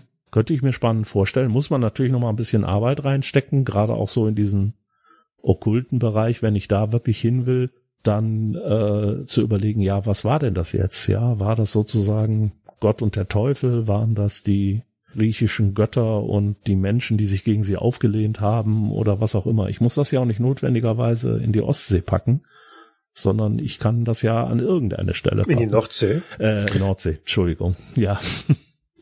Aber ich kann das. Kann ja auch die Ostsee sein. Ja, genau, ich könnte es ja auch in die Ostsee packen oder in Bodensee. Oder? Ich habe da noch nie was wirklich dran wirklich entwickelt, aber ich habe tatsächlich mal na drüber nachgedacht, ob man nicht ein Abenteuer machen könnte, was auf dem Grabung jetzt zur Fehmarn-Belt-Querung also zur Tunnelbau zwischen Deutschland und Dänemark und dass man da bei diesem Bau des Tunnels dann auf irgendwas stößt, was äh, ja zu Problemen führt. Mhm. Also wenn du so, wenn du in solche Gebiete reingehst, dann wirst du eben auch sehr häufig, gerade im Umfeld von Inseln, äh, gibt es halt viele Bauprojekte, die eben entweder raus ins Meer gehen, ja, zum Beispiel auch Landgewinnung oder sowas gibt's da auch, oder eben tatsächlich irgendwelche Tunnelprojekte oder ähnliche Sachen. Wenn man sich da ein bisschen umguckt, da kann man mit Sicherheit eine ganze Menge finden, was man dann auch verwursten kann. Aber damit gehen wir dann, ich sag mal, aus dem äh, überfluteten Doggerland schon relativ weit weg. Aber möglich äh, ist da eine ganze Menge. Weil ich finde das Spannende daran einfach, ich bin hier in einem, in einer Welt, die wir eigentlich noch nicht wirklich kennen und die uns auch als Menschen immer noch fremd ist. Wenn ich jetzt mal an 20.000 Meilen unter dem Meer denke, das Spannende an diesem Buch ist ja einfach, dass er also Kapitän Nemo da irgendwo hinfährt in Bereiche, die wir überhaupt nicht kennen. Und übrigens, er entdeckt ja auch Atlantin. Ja, ja. Ne? Aber nee, du, du, hast, du hast schon recht. Das ist ja, eigentlich ist es ja ganz nah. Ne? Also wieder, ne? Erdgeschichte. Ja. Also pa Pan Pangea ist so irre weit weg. Da ist äh, Doggerland gestern. Ja. Und trotzdem haben wir bis vor ja, weniger als 100 Jahren noch nicht gewusst, dass da mal irgendwas gewesen ist. Und wenn ja, was? Und wenn ich, wenn ich so ein Abenteuer mache, das ist auch so eine Idee, die mir noch gekommen ist, tatsächlich zu sagen, wenn ich ein solches Geheimnis aufdecken will, dann spiele ich vielleicht in zwei Ebenen, nämlich einmal heute und einmal damals. Das heißt, ich habe sozusagen die Kultur von damals, die dem Untergang geweiht ist, und da spiele ich Leute drin. Und die, ich weiß als Spieler, die werden untergehen. Ich muss aber rausfinden oder ich kann eben das Wissen darüber, äh, was ich zum Beispiel als äh, Spieler oder als Charakter in der Jetztzeit herausfinden will, kann ich mir eben auch holen, indem ich die Situation in der Vergangenheit durchspiele. Finde ich auch mhm. mal eine ganz spannende Idee, weil ich dann vor allem eben auch die Möglichkeit habe zu sagen, ja, warum schnitzt du denn Vater, Vater, warum schnitzt du denn diese Figur? Ja, das ist hier unser Meeresgott, bla bla bla oder was auch immer. Du kannst es natürlich mit der leicht veränderten Doggerland-Krankheit vielleicht noch ein, so ein bisschen einherbringen die vielleicht irgendwelche Visionen oder gar Flashbacks ein, ähm, ja, mit sich bringen. Ne? Uh, das ist schön. Ja, das heißt, du bist in der Jetztzeit unterwegs, vielleicht als Fischer, als Meeresbiologe, als irgendetwas. Und dann kommst du halt in diese Dunstwolke oder hast Kontakt mit mit äh, diesem diesem Stoff oder was auch immer und auf einmal macht's wuff alles grau und du bist 10.000 Jahre in der Vergangenheit oder hast halt nur die Bilder davon siehst irgendwas. Und dann kannst du wieder jede Menge Sachen machen. Irgendjemand will dir eine Nachricht übermitteln in die Jetztzeit ne? So die Warnung vor die große Flut kommt und was wir damals hatten, war nur ein winziges bisschen von dem, was euch bevorsteht oder ne, was auch immer. Mhm. Oder diese Dockerkrankheit ist so eine Art mimetische Virus, der ähm, damals schon irgendwie dazu diente, Informationen weiterzugeben von Stamm zu Stamm. Statt Schrift hat man sozusagen diese, diese Ansteckung benutzt, ist ähm, ja von mir aus auch alienartig und äh, jetzt stößt man da wieder drauf und stößt dann, äh, erfährt dann sozusagen die Erinnerung von damals und kommt dadurch auf ein Geheimnis. Beim ersten ist das noch ein Unfall, aber der sagt dann, Moment, ich habe hier ganz seltsame Visionen gehabt und äh, ich konnte da Dinge sehen aus der Vergangenheit und ähm, dann stellt man eben fest, der hatte sich mit diesem Virus infiziert und dann sagt man, okay, es scheint ihm aber gut zu gehen. Wir werden diesen Virus jetzt gezielt einsetzen, um in die Vergangenheit zu gehen, um quasi alle gemeinsam oder bestimmte Leute äh, in der Vergangenheit äh, eben ihre äh, Recherchen durchführen zu lassen. Mhm. Bisschen wie Assassin's Creed, oder? Ja, wobei ich ich habe es ja nie gespielt, aber so ich auch nicht so richtig, aber ja, ja, ich kenn, so, kenn's halt die Erzählung dazu. Ja, so in so in dieser Art halt, dass du letztendlich eben diese Zeitreisen äh, Zeitreisen in Anführungszeichen eben antrittst und ähm, dadurch die Geheimnisse erfährst. Das hat natürlich mhm. hat natürlich sehr viel Spannendes. Ja. Gut, sollen wir mal hören, was der Jens zu bieten hat? Ja, eigentlich hat's mir Ralf auch schon ein bisschen so vorweggenommen. Entschuldigung. Ähm, nee, ist nicht schlimm. Ist doch, ist ab, äh, finde find ich jetzt absolut nicht schlimm. Ähm, also der eine Punkt, den ich tatsächlich machen würde mit äh, Dockerland wäre tatsächlich, äh, lass mal alles ignorieren, was wir über äh, die Gezeiten und Eiszeit und wo das Wasser hin muss. Das gibt's immer noch, dieses Dockerland. Also das gab's immer, das ist nie untergegangen und man könnte ein Abenteuer in einem parallelen Europa sozusagen spielen, in dem es dieses Gebiet immer noch gibt, in dem England nie eine Insel war. Was passiert dann? Wie hat sich die Geschichte anders entwickelt? Oh. Ist das Römische Reich deswegen nicht untergegangen, weil die anders marschiert sind oder, oder ist es tatsächlich untergegangen? Dieses ganze Gebiet Dockerland, das habe ich in einem YouTube-Video gesehen, tatsächlich, das war auch tatsächlich eins zu alternativer Geschichte, dass man sich das ja ein bisschen so wie, wie so Grasland oder Savanne vorstellen kann, was es ja in Europa so nicht gibt. Was passiert, wenn da das Pferd ankommt? Gibt es dann so Reitervölker wie Rohan aus Herr der Ringe in diesem Gebiet? Ähm, und was hat das dann für Veränderungen gebracht für die Geschichte Europas? Ich meine, man muss mal überlegen, allein was das Leben oder Nichtleben von einem Monarchen oder ob eine Schlacht gewonnen wird oder nicht gewonnen, was das für Auswirkungen auf unsere, den weiteren Verlauf der Geschichte gehabt haben könnte, ist ja schon enorm. Aber was hätte es für eine riesige Veränderung gebracht, wenn da mehr Land und die Verbindung und wie werden die Grenzen verlaufen? Was für Länder gäbe es dann, wenn es Doggerland heute noch gäbe? Mhm.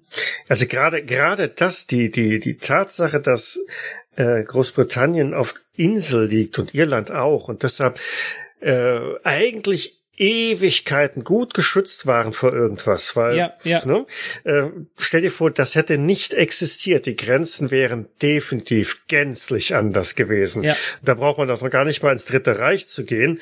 Ähm, da reichen schon die die Jahrhunderte davor, die da gelaufen sind. Also die ganzen Kriege zwischen Frankreich und England. Der ganze ähm, hundertjährige ähm, Krieg. Gänzlich äh, andere Voraussetzungen. Ja. Hätte es die Wikinger in der Form gegeben Mit Sicherheit oder nicht. anders wären die Wikinger ein Reitervolk gewesen. Das war, da wollte ich nämlich gerade drauf hinaus, weil das fand ich jetzt eine super tolle Idee, wenn ich mir jetzt vorstelle, du sagtest gerade, da oben kommen Pferde an. Und jetzt stelle ich mir vor, dass ich tatsächlich ein Reitervolk habe, das auf den Wikingern basiert, also letztlich sowas wie die Reiter von Rohan. Wäre jetzt mhm. ja grob die, äh, wäre jetzt ja grob äh, mal eine Parallele. Die würden sich jetzt da oben ausbreiten. Und die würden natürlich, ich sag jetzt mal England und Irland irgendwann auch für sich einnehmen, weil das ist ein Bereich, wo man äh, mit Pferden eben weiterhin sehr gut zurechtkommt. Vielleicht entwickelt sich tatsächlich ein römisches Imperium, aber das stünde jetzt unseren Wikingerreitern irgendwann gegenüber. Und das ist nicht ja. so wie, gehe ich jedenfalls mal von aus, das ist nicht so wie ein zerstrittenes Europa, wie wir es damals hatten, mit Galliern und vielen germanischen Stämmen und äh, was weiß ich allem, sondern da wäre möglicherweise ein Reiterimperium, ähnlich wie die Mongolen. Waren doch, ja, genau. Genau, es waren die Mongolen, ne? Hm. Zum Beispiel, es gab es, also im Steppenbereich kamen ja mehrere Reitervölker, aber ja, auch die Mongolen. Ja, genau. und dann hätten wir da oben quasi ein Reich, wenn ich mir jetzt gerade so in dieser alten Zeit eben ein Reich vorstelle, das vor allem auf eine Kavallerie aus ist, äh, während die Römer ja sehr stark auf das Fußvolk ausgerichtet waren. Mhm. Das ist ihnen ja zum Beispiel auch gegen die Karthager fast zum Verhängnis geworden, dass die eben eine ganz andere militärische Ausrichtung hatten. Und äh, das könnte ich mir sehr interessant vorstellen. Da würde es wahrscheinlich tatsächlich irgendwann zu so einer Art, ja, kaltem Krieg äh, der Historie kommen zwischen den ja, Nordsee, den Friesen-Mongolen oder wie auch immer du sie nennen willst, ja. und den Römern. Ja, oder was ich mir auch zum Beispiel vorstellen könnte, du hast ja die ganzen Flüsse erwähnt. Also Flüsse sind ja tatsächlich dann auch äh, natürliche Grenzen für Länder und Stammesgebiete und so.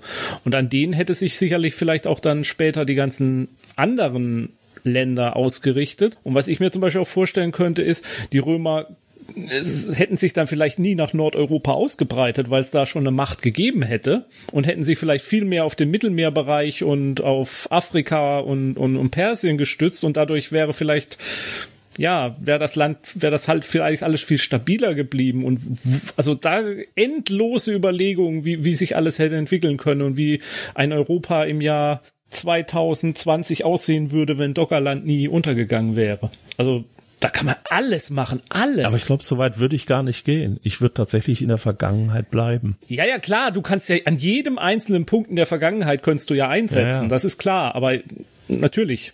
Ja, jetzt, jetzt hat Jens so ein bisschen auch meine, meine äh, Überlegungen weggegriffen, so klauen wir uns gegenseitig unsere Sachen, aber nee, macht nichts. Ich, ähm, ich hatte jetzt so ein bisschen auch ähnlich Richtung Worldbuilding ähm, mal gedacht und ja, äh, George R. Martin hat einfach Großbritannien genommen und äh, Norden und Süden vertauscht und schon hast du sein, sein, äh, sein Reich da. Ähm, und warum nicht einfach auch das Doggerland nehmen? als Areal, wo man halt irgendwie spielt, vielleicht auch mit genau den Gegebenheiten. Es gibt die, es gibt das Eis, äh, die Eisdecke noch im Norden, die im Grunde genommen bis an Irland, Großbritannien und Norwegen heranreicht. Ne? Also da ist wirklich Ende der Welt. Da, da geht's nicht weiter. Im Süden von, von, von Deutschland, die Alpenregion und vielleicht noch äh, ein bisschen mehr, liegt auch überall noch eine Eisdecke. Du hast nur eine kleine, schmal, ein kleines, schmales Areal, aber dein eigentliches Land in dem du deine Welt platzieren kannst, ist tatsächlich das Doggerland mit genau den Problemen, die es halt auch in der Realität dann irgendwie gegeben hat. Dass nämlich jedes Jahr der Meeresspiegel um ein paar Zentimeter steigt. Das kann man gegebenenfalls dramatisch auch noch ein bisschen verstärken. Das heißt, in die Zukunft gesehen wird dieses Land verschwinden. Die Menschen wissen das vielleicht oder ahnen das vielleicht auch schon, weil sie halt sehen, diese die große Flut, nämlich äh, ne, dass jedes Jahr mehr Land verschwindet, ist mehr als offensichtlich. Es sind jedes Jahr Hunderte an, an, an Metern Gelände, die einfach vom Meer verschlungen werden. Aber das ist so der, der, der Hintergrund Grund für die Welt, ob da jetzt große, imposante Bauten erstellt werden. Vielleicht genau deswegen nicht. Vielleicht wohnt auch da tatsächlich nur ein, ein nomadenartiges Volk ähm, das bewusst keine festen Siedlungen machen, weil sie haben es schon aufgegeben. Äh, das, was sie mal an festen Siedlungen hatten, ist schon alles vom Meer verschluckt worden und deshalb sind sie zu Nomaden geworden und ziehen halt einfach nur noch weiter, immer weiter Richtung Süden, wenn das Meer wieder wieder kommt. Ne? Also nicht äh, ja, Winter is coming, sondern äh, Ocean is coming oder so.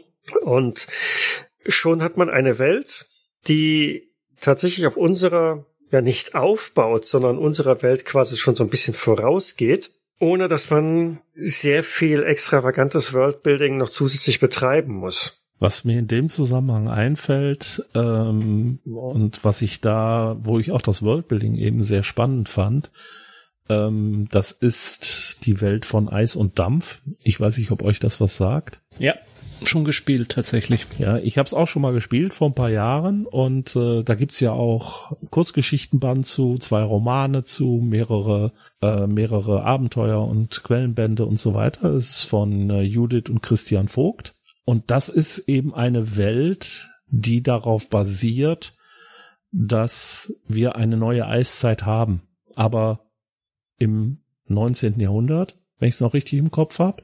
Ja, meine ich auch. Und genau. äh, da ist eben tatsächlich äh, große Teile von Skandinavien sind eben unter einer Eisdecke verschwunden und wir haben eben eine in diesem Fall steampunkige Welt, die darauf basiert oder die damit spielt, dass wir eben tatsächlich hier Eisberge haben oder eine Stadt, die auf einem äh, auf einer Eisplattform ist und ähnliches.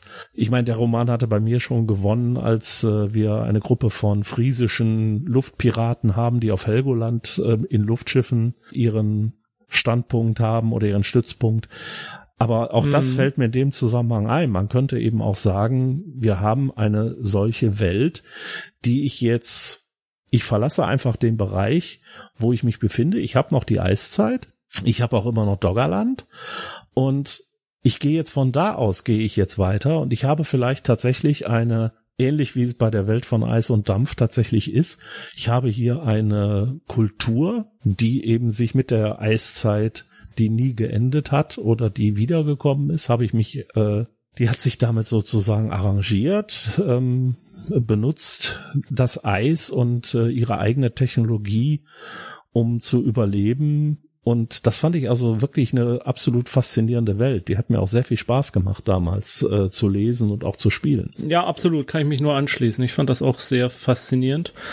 Und um nochmal, äh, Michael, auf deine Idee zurückkommen, was ich halt so faszinierend finde an so einem Worldbuilding wäre tatsächlich, dass man ganz bewusst mal versucht, die, die Location einzugrenzen oder auch das, mhm. die Anzahl an Menschen, die es gibt, dass das eigentlich so ein Stamm ist einfach nur, der, der so ein bisschen, ja, ist ja so so so so ein bisschen ums Survival äh, äh, wie die Survival-Spieler, die es im Computer gibt, so ein Survival-Rollenspiel halt sozusagen. Also es, es geht halt drum, den Stamm äh, am Leben zu erhalten und diese in dieser Welt überleben zu lassen. Und da kann man vielleicht auch mal mit mit kleineren Bedrohungen und kleineren Herausforderungen arbeiten, die aber für diese Menschen oder für diese Charaktere, die man da spielt, sehr große mhm. Bedeutung haben.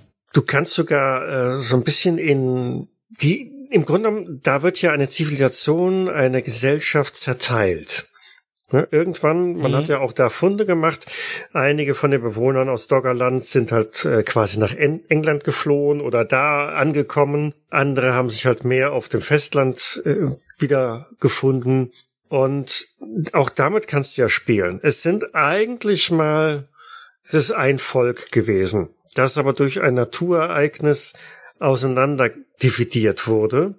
Zwischen den beiden Stämmen fließt jetzt ein großer Strom, der nicht so ohne weiteres zu überqueren ist. Und weil das schon so eine lange Weile her, lange Zeit her ist und es jetzt nur noch so Legenden über irgendwas herrscht, die aber niemanden mehr interessieren, aber beide sind sich gegenseitig jetzt aus irgendwelchen Gründen Spinnefeind, hast du auch ganz schnell einen Konfliktplot mit drin, dass halt ab und an mal dann wieder Boote übersetzen und die anderen einfach rüberkommen und äh, ja, plündern, rauben, brandschatzen, was auch immer. Äh, oder halt einfach versuchen, weil sie meinen, sie sind die wahren, gibt dem Volk irgendeinen Namen und sie müssten die anderen jetzt deswegen unterjochen oder in ihr Reich halt mit reinpacken oder wie auch immer.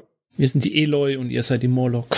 Ja. Ich wollte gerade sagen, das klingt so ein bisschen so, wenn ich es jetzt richtig verstanden habe, vielleicht habe ich das vorher auch falsch verstanden, als ob wir eine Art entgegengesetzte Endzeitgeschichte haben.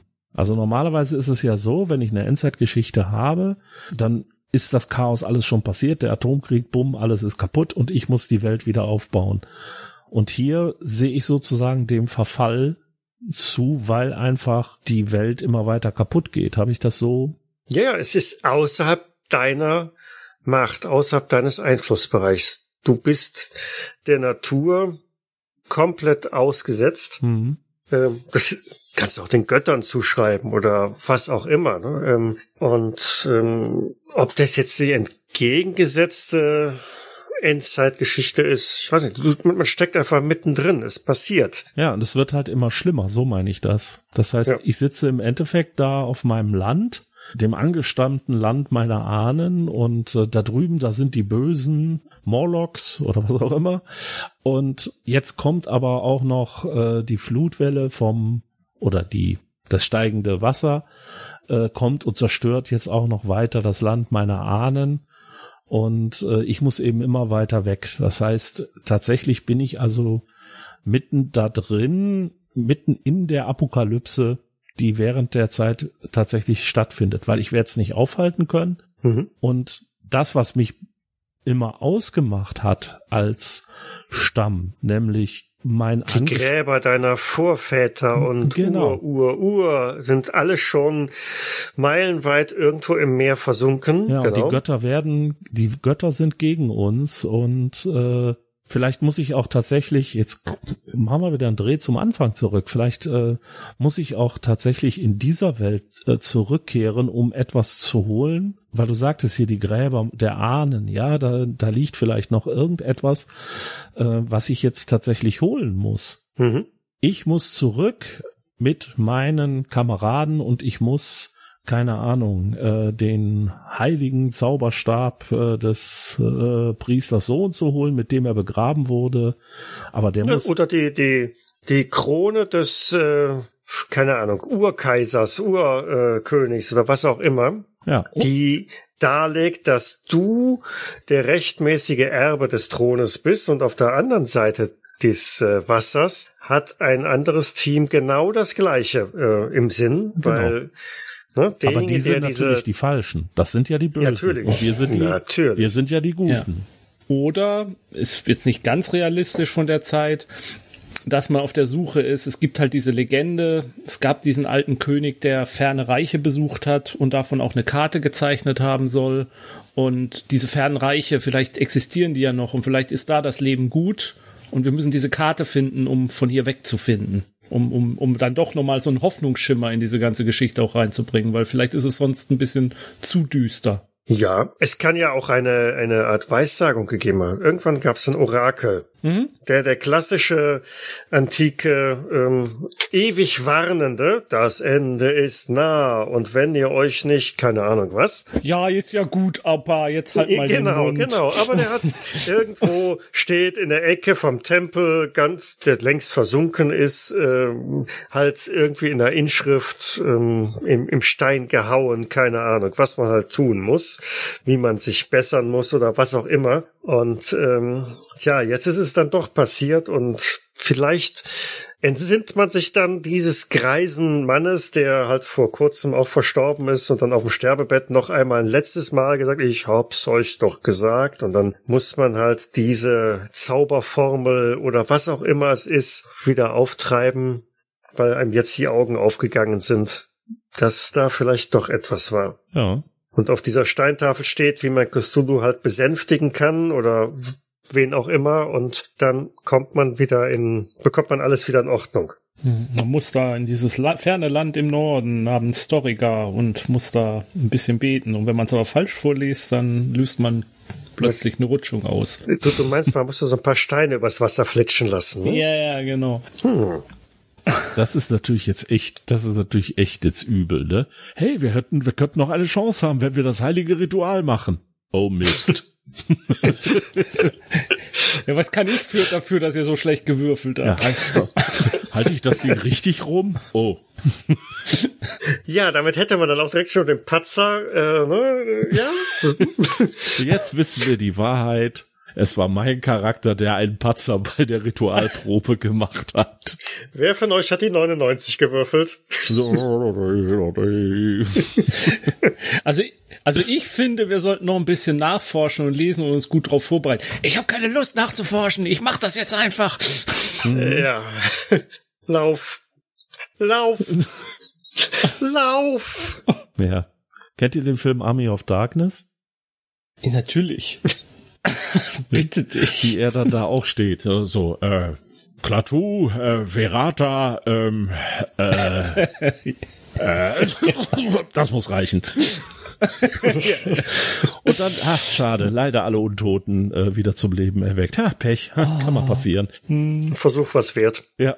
Ach, der gute alte Ash. Ja, aber das sind, ich sag mal so, ich finde das tatsächlich äh, interessant, wenn du so ein wenn du diesen Plot so aufbaust, weil du könntest ja, es könnte ja auch tatsächlich sein, wenn wir jetzt mal mit Magie ansetzen, dass du das eben verhinderst und dass es eben nicht zu der letzten großen Katastrophe kommt, äh, sondern dass der ja, dass das Land dadurch eben langsamer verloren geht und eben tatsächlich noch eine gewisse Chance bleibt. Mhm. Und die Oder da ist die rote Hexe, die genau diesen Spruch da gerade halt platzieren möchte, um dein Volk zu vernichten. Ja. Und äh, ja. ja. Oder diese Wesen, die ich am Strand getroffen habe und die mir gesagt haben, wir werden dein Volk äh, so machen, dass es unter Wasser leben kann, aber als Gegenleistung müsst ihr dafür sorgen, dass dies alles hier verschwindet. ja, ich sehe schon, da kann man viel Unsinn mit anstellen. Ja, kann man. Ich hatte im Rahmen der Vorbereitung noch ein paar Sachen über die Doggerbank gefunden, kann man also auf der Wikipedia-Seite noch lesen, die ich ganz interessant fand, die mich zunächst einmal so ein bisschen auch in eine Idee von ja, Bermuda-Dreieck driften ließ, dass Doggerbank äh, vielleicht auch eine Art von Bermuda ich glaube, es ist eher ein Viereck dann oder so. Denn äh, in dem Gebiet naja, wahrscheinlich ist es auch nur, weil es so ganz gebündelt da aufgeführt war. Ist wahrscheinlich in jeder anderen Region genauso. Hat es so ein paar Ereignisse gegeben in der Schifffahrt, die ähm, durchaus auch so ein paar Ansätze bieten, die jetzt nicht bezogen sind direkt alleine auf dieses untergegangene Land, sondern mehr auf, auf die Region. Aber ich dachte, na gut, wer so ein bisschen Seefahrtsabenteuer machen möchte, der kann da bestimmt auch was finden. Nämlich, dass da halt im, im 17. Jahrhundert eine, eine größere Schlacht stattgefunden hat, eine Seeschlacht, wo mehrere, äh, also die französische und niederländische Kriegsschiffe aufeinander gestoßen sind. So viele waren es gar nicht. Sieben französische, fünf niederländische, aber dann dazu noch 112 Handelsschiffe. Und die Franzosen hatten halt einen Kaperer, der halt es versuchte, alles irgendwie als piratenmäßig zu übernehmen. Und ähm, ja, dann haben wir die kleine Seeschlacht, die man durchaus als Hintergrund auch so mal in der Story mit einbauen kann, wenn man sich sogar direkt damit spielt. Es gab auch eine, wie hieß sie, die vierte englisch-niederländische Seekrieg, die da unentschieden ausgegangen ist im 18. Jahrhundert.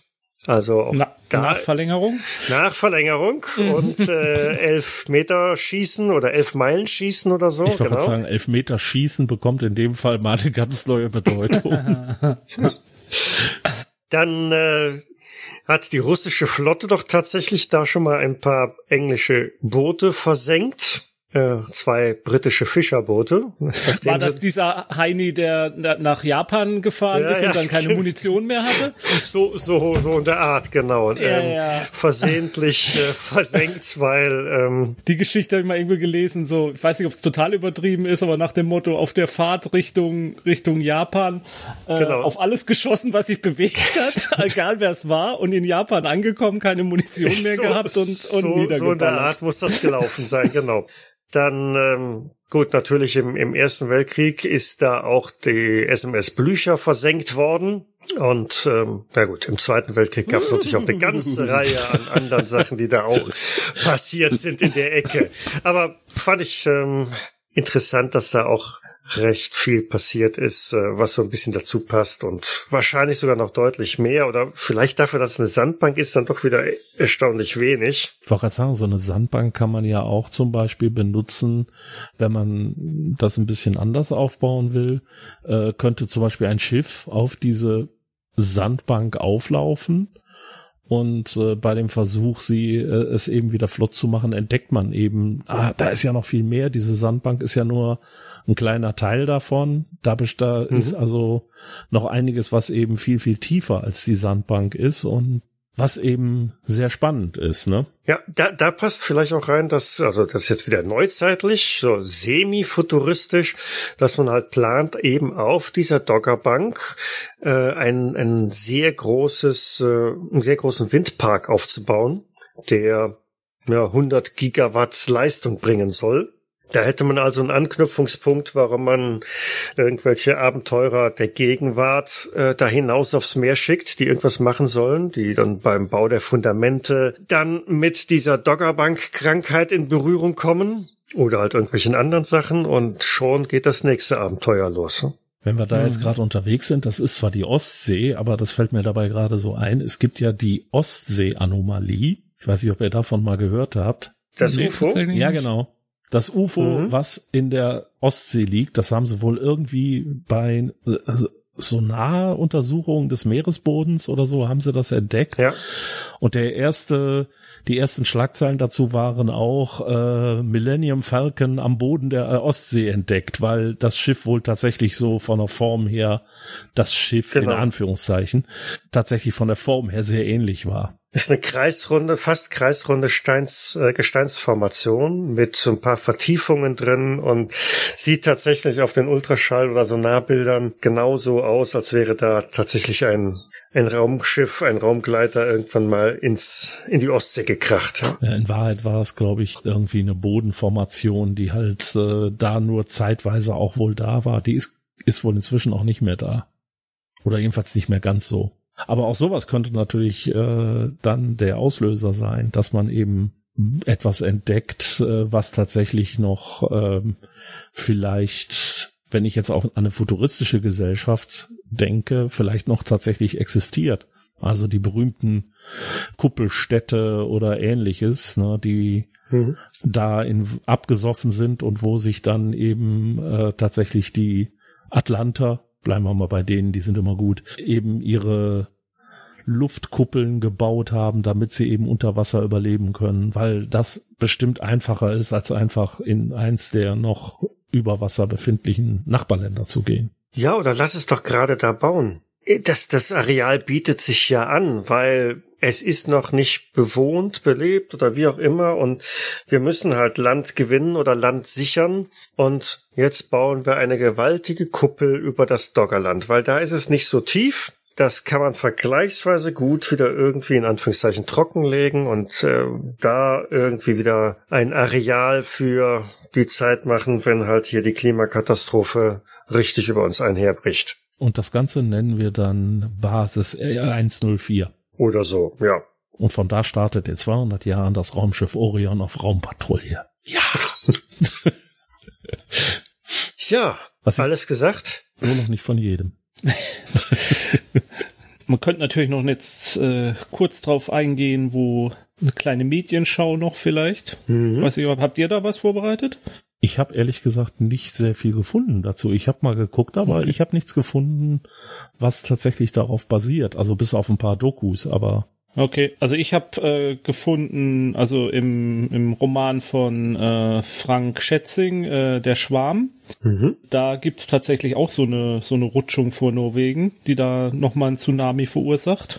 Ähm, ich habe den Roman tatsächlich nie gelesen, deswegen begebe ich das jetzt hier auch nur so wieder. Nee, nee, ist, ist schon richtig, genau. Ja. Das, ähm, da wird auch das ganz große das Methangas freigesetzt, weil ja. es halt äh, von der Schelfkante auch wieder sowas abbricht, genau. Ja. Ja. Dann gibt's äh, ein, ein, ein sogenanntes Langgedicht namens Doggerland von mhm. Ulrike Dresner ähm, das sozusagen ähm, so ein bisschen mit Sprache spielt. Also es ist wohl dreispaltig gestaltet. Die linke Seite ist Englisch, die rechte Seite ist Deutsch und die Mitte stellt sozusagen so, so diese Kulturen, die da im Dockerland vielleicht aufeinander getroffen sind, da und so ein bisschen erzählt so ein bisschen dieses, diese Entwicklung dieses Landes und der Menschen, die da leben äh, ich kann mir da ganz schwer was drunter vorstellen. Ich habe versucht, ein bisschen über die Beschreibung zu lesen. Ich muss sagen, ähm, Gedichte, Poesie ist halt auch eigentlich noch so meine Welt. Deswegen kann ich da auch nicht so viel sagen zu. Und ja, und dann gibt's ja die Krimi-Romane noch namens Dockerland. Mord im Dockerland. Genau. Echt? Da ist, das okay. ist eine skandinavische Autorin, glaube ich, die einfach hingegangen ist und jetzt gesagt hat, ja hier, Doggerland äh, gibt's noch, da gibt's Inseln in der Nordsee zwischen England und Skandinavien und das ist eine eigene Nation und da lasse ich jetzt einfach meine Krimi-Handlung spielen. Und soweit ich das verstanden habe, sind das ganz stinknormale Krimi-Handlungen, die halt aber auf einem, in einem fiktiven Land was aus ein paar Inseln im Doggerland besteht. Mhm. Äh, ja. Ja, also solchen Kniffen okay. greifen Autoren ja hin und wieder, wenn sie jetzt etwas schildern wollen, was sie nicht unbedingt an einen realen Ort packen wollen. Maria Adolfsson heißt Nein. die gute Frau. Das hat jetzt zwar überhaupt nichts mit Doggerland zu tun, aber ist genau dieses Thema. Es gab mal einen Roman, einen Kriminalroman, der spielte im Zoo von Düsseldorf in der Jetztzeit. Und Düsseldorf hat keinen Zoo. Es hatte mal einen, der ist aber kaputt gebombt worden und äh, wurde nie wieder aufgebaut. In dem Roman sitzt er dann auch einfach davon ausgegangen, ja, der hat halt überlebt und den gibt's auch heute noch. Also das ist ein Trick und Kniff, den finde ich finde ich immer sehr lustig, weil äh, man kann sich eben dann auch Freiheiten erlauben. Aber da muss ich ja. doch tatsächlich mal gucken, was sowas finde ich spannend. Ja, ich hatte nur eine ganze Reihe an ähm, Sachtexten gefunden. Empfehlenswert fand ich da vom National Geographic einen, der mhm. sehr schön geschrieben ist und auch so ein bisschen äh, dann noch ja, über die Hintergründe dann auch da reingeht. Ist nicht lang, kann man gut lesen, aber war jetzt auch nicht dann dieser klassische effektheischende äh, Atlantis-Episode, äh, die so manche andere Seite dann doch gerne wieder kolportiert. Die ist auch vergleichsweise aktuell. Der geht also auch darauf ein, dass ja das Doggerland nicht durch den Tsunami final gekillt worden ist, sondern dass das halt später passiert ist. Ansonsten ähm, habe ich auch nicht so viel gefunden. Vor allen Dingen auch nichts, was da nicht gleich in diese Nazi-Schiene abdriftet oder in diese, ähm, diese Ideologie von wegen, da sind die Urgermanen beheimatet gewesen. Das möchte ich niemandem wirklich empfehlen. Ja, also was ich noch sehr lustig fand, was ich entdeckt habe, es gibt wohl auf, Red, auf Reddit eine Gruppe, ähm, die auch gefährlich ja, nee, aber die sind, glaube ich, harmlos. Äh, die führen äh, fiktive Wahlen auf Doggerland durch. okay. Und ähm, die haben auch eine, eine, eine Wikipedia-Seite und äh, da ist dann halt so eine Insel Dockerland mit, mit Wahldistrikten. Und dann haben sie sich jede Menge Parteien ausgedacht und haben auch ein, ein, ein Parlament, also the National Assembly of Dockerland. Und da gibt's dann Parteien und wie die verteilt sind.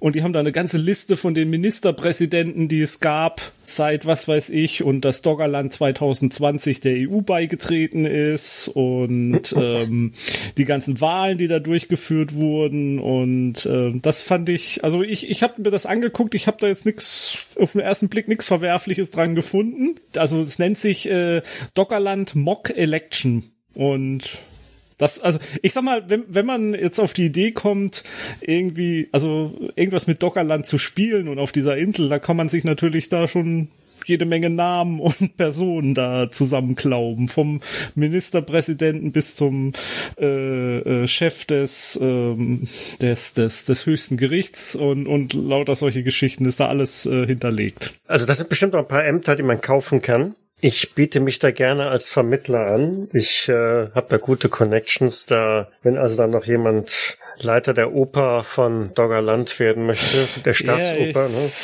Ähm, verstehe. Da könnte ich bestimmt gegen ein bisschen Kleingeld. Äh ich kenne da zwei Veteranen aus dem Napoleonischen Krieg, die sich da sehr für interessieren werden. ja, Prime Minister of Doggerland. Wobei, äh, den Link, den du geschickt hattest, ähm, sie ist seit dem 7. August nicht mehr im Amt. Wer ist Was? denn da jetzt? Ja, da steht doch hier. In Office, July 10th to August 7. Oh, da habe ich gar nicht drauf geachtet. Verdammt. So geht's ja wohl nicht. Hm. Ja, muss ich noch mal rauskriegen, wer der aktuelle ist. Ich glaube, die wechseln da auch relativ häufig. Ja, klingt irgendwie so. Wenn du da nur für einen Monat im Amt bist, dann scheint das keine stabile Regierung zu sein. Ja, die haben auch einiges an Parteien, habe ich gesehen. Ja. Also ja, da, da können die Italiener mithalten. Ja, ja, ja. Jo, ich glaube, dann sind wir jetzt tatsächlich auch durch mit dem, was wir, mit dem wenigen, was wir an Medien irgendwie weitergeben können. Mhm. Wären wir an einem Punkt angekommen, wo wir ins Trockene schauen, in die Zukunft blicken und ein bisschen anteasern, wo der Jens uns das nächste Mal hin entführt? Ja, also ähm, auf, auf äh, festen Grund, äh, so, so fest der Grund halt sein kann in dieser vergänglichen Welt, werde ich euch führen. Auch gar nicht so weit in die Vergangenheit. Und äh, es geht, es geht äh, nach, nach Südamerika, so viel sei gesagt. Und ähm, da waren wir ja noch nicht. Ja, und es ist wieder. Doch, doch, waren wir schon. Stimmt, da waren wir schon. Ach, der Kazike war da. Ja, okay, genau. Also wir, wir gehen nach Südamerika und es ist so ein bisschen kleiner, ein, ein, kleines Mysterium wieder, ein kleiner Krimi, vielleicht sogar ein kleiner Kriminalfall. Mal gucken, mhm. was, was wir draus machen. Das Geheimnis ist bis aktuell heute noch nicht gelöst. Ich hoffe, es ist bis zur, bis zur Veröffentlichung der Folge immer noch nicht gelöst, damit wir dann auch viel spekulieren können. Hm, vielleicht spielen sogar UFOs mit. Oh. oh. Jetzt wird's aber. Atlantis ist unrealistisch, aber UFOs sind okay. Ja, das, das, kann, das geht immer. Das geht immer. Das geht. Atlantis ist UFOs. Gut, ich glaube, wir sind jetzt wirklich am Ende. Alles gesagt zwei Stunden schon wieder zu schneiden. Meine Güte. Lassen wir das Ding einfach mal zu Ende gehen. Ich bedanke mich dafür, dass ihr mir wieder geduldig zugehört habt und äh, ein paar interessante Ideen mitentwickelt habt. Und ich bedanke mich auch draußen bei unseren Zuhörerinnen und Zuhörern, die auch bis hierhin durchgehalten haben. Wenn ihr also Urlaub machen wollt, Doggerland ist immer eine Reise wert. Nehmt aber Gummistiefel mit. Und ansonsten hören wir uns das nächste Mal. Bis dahin, gehabt euch wohl. Ciao, ciao. Tschüss.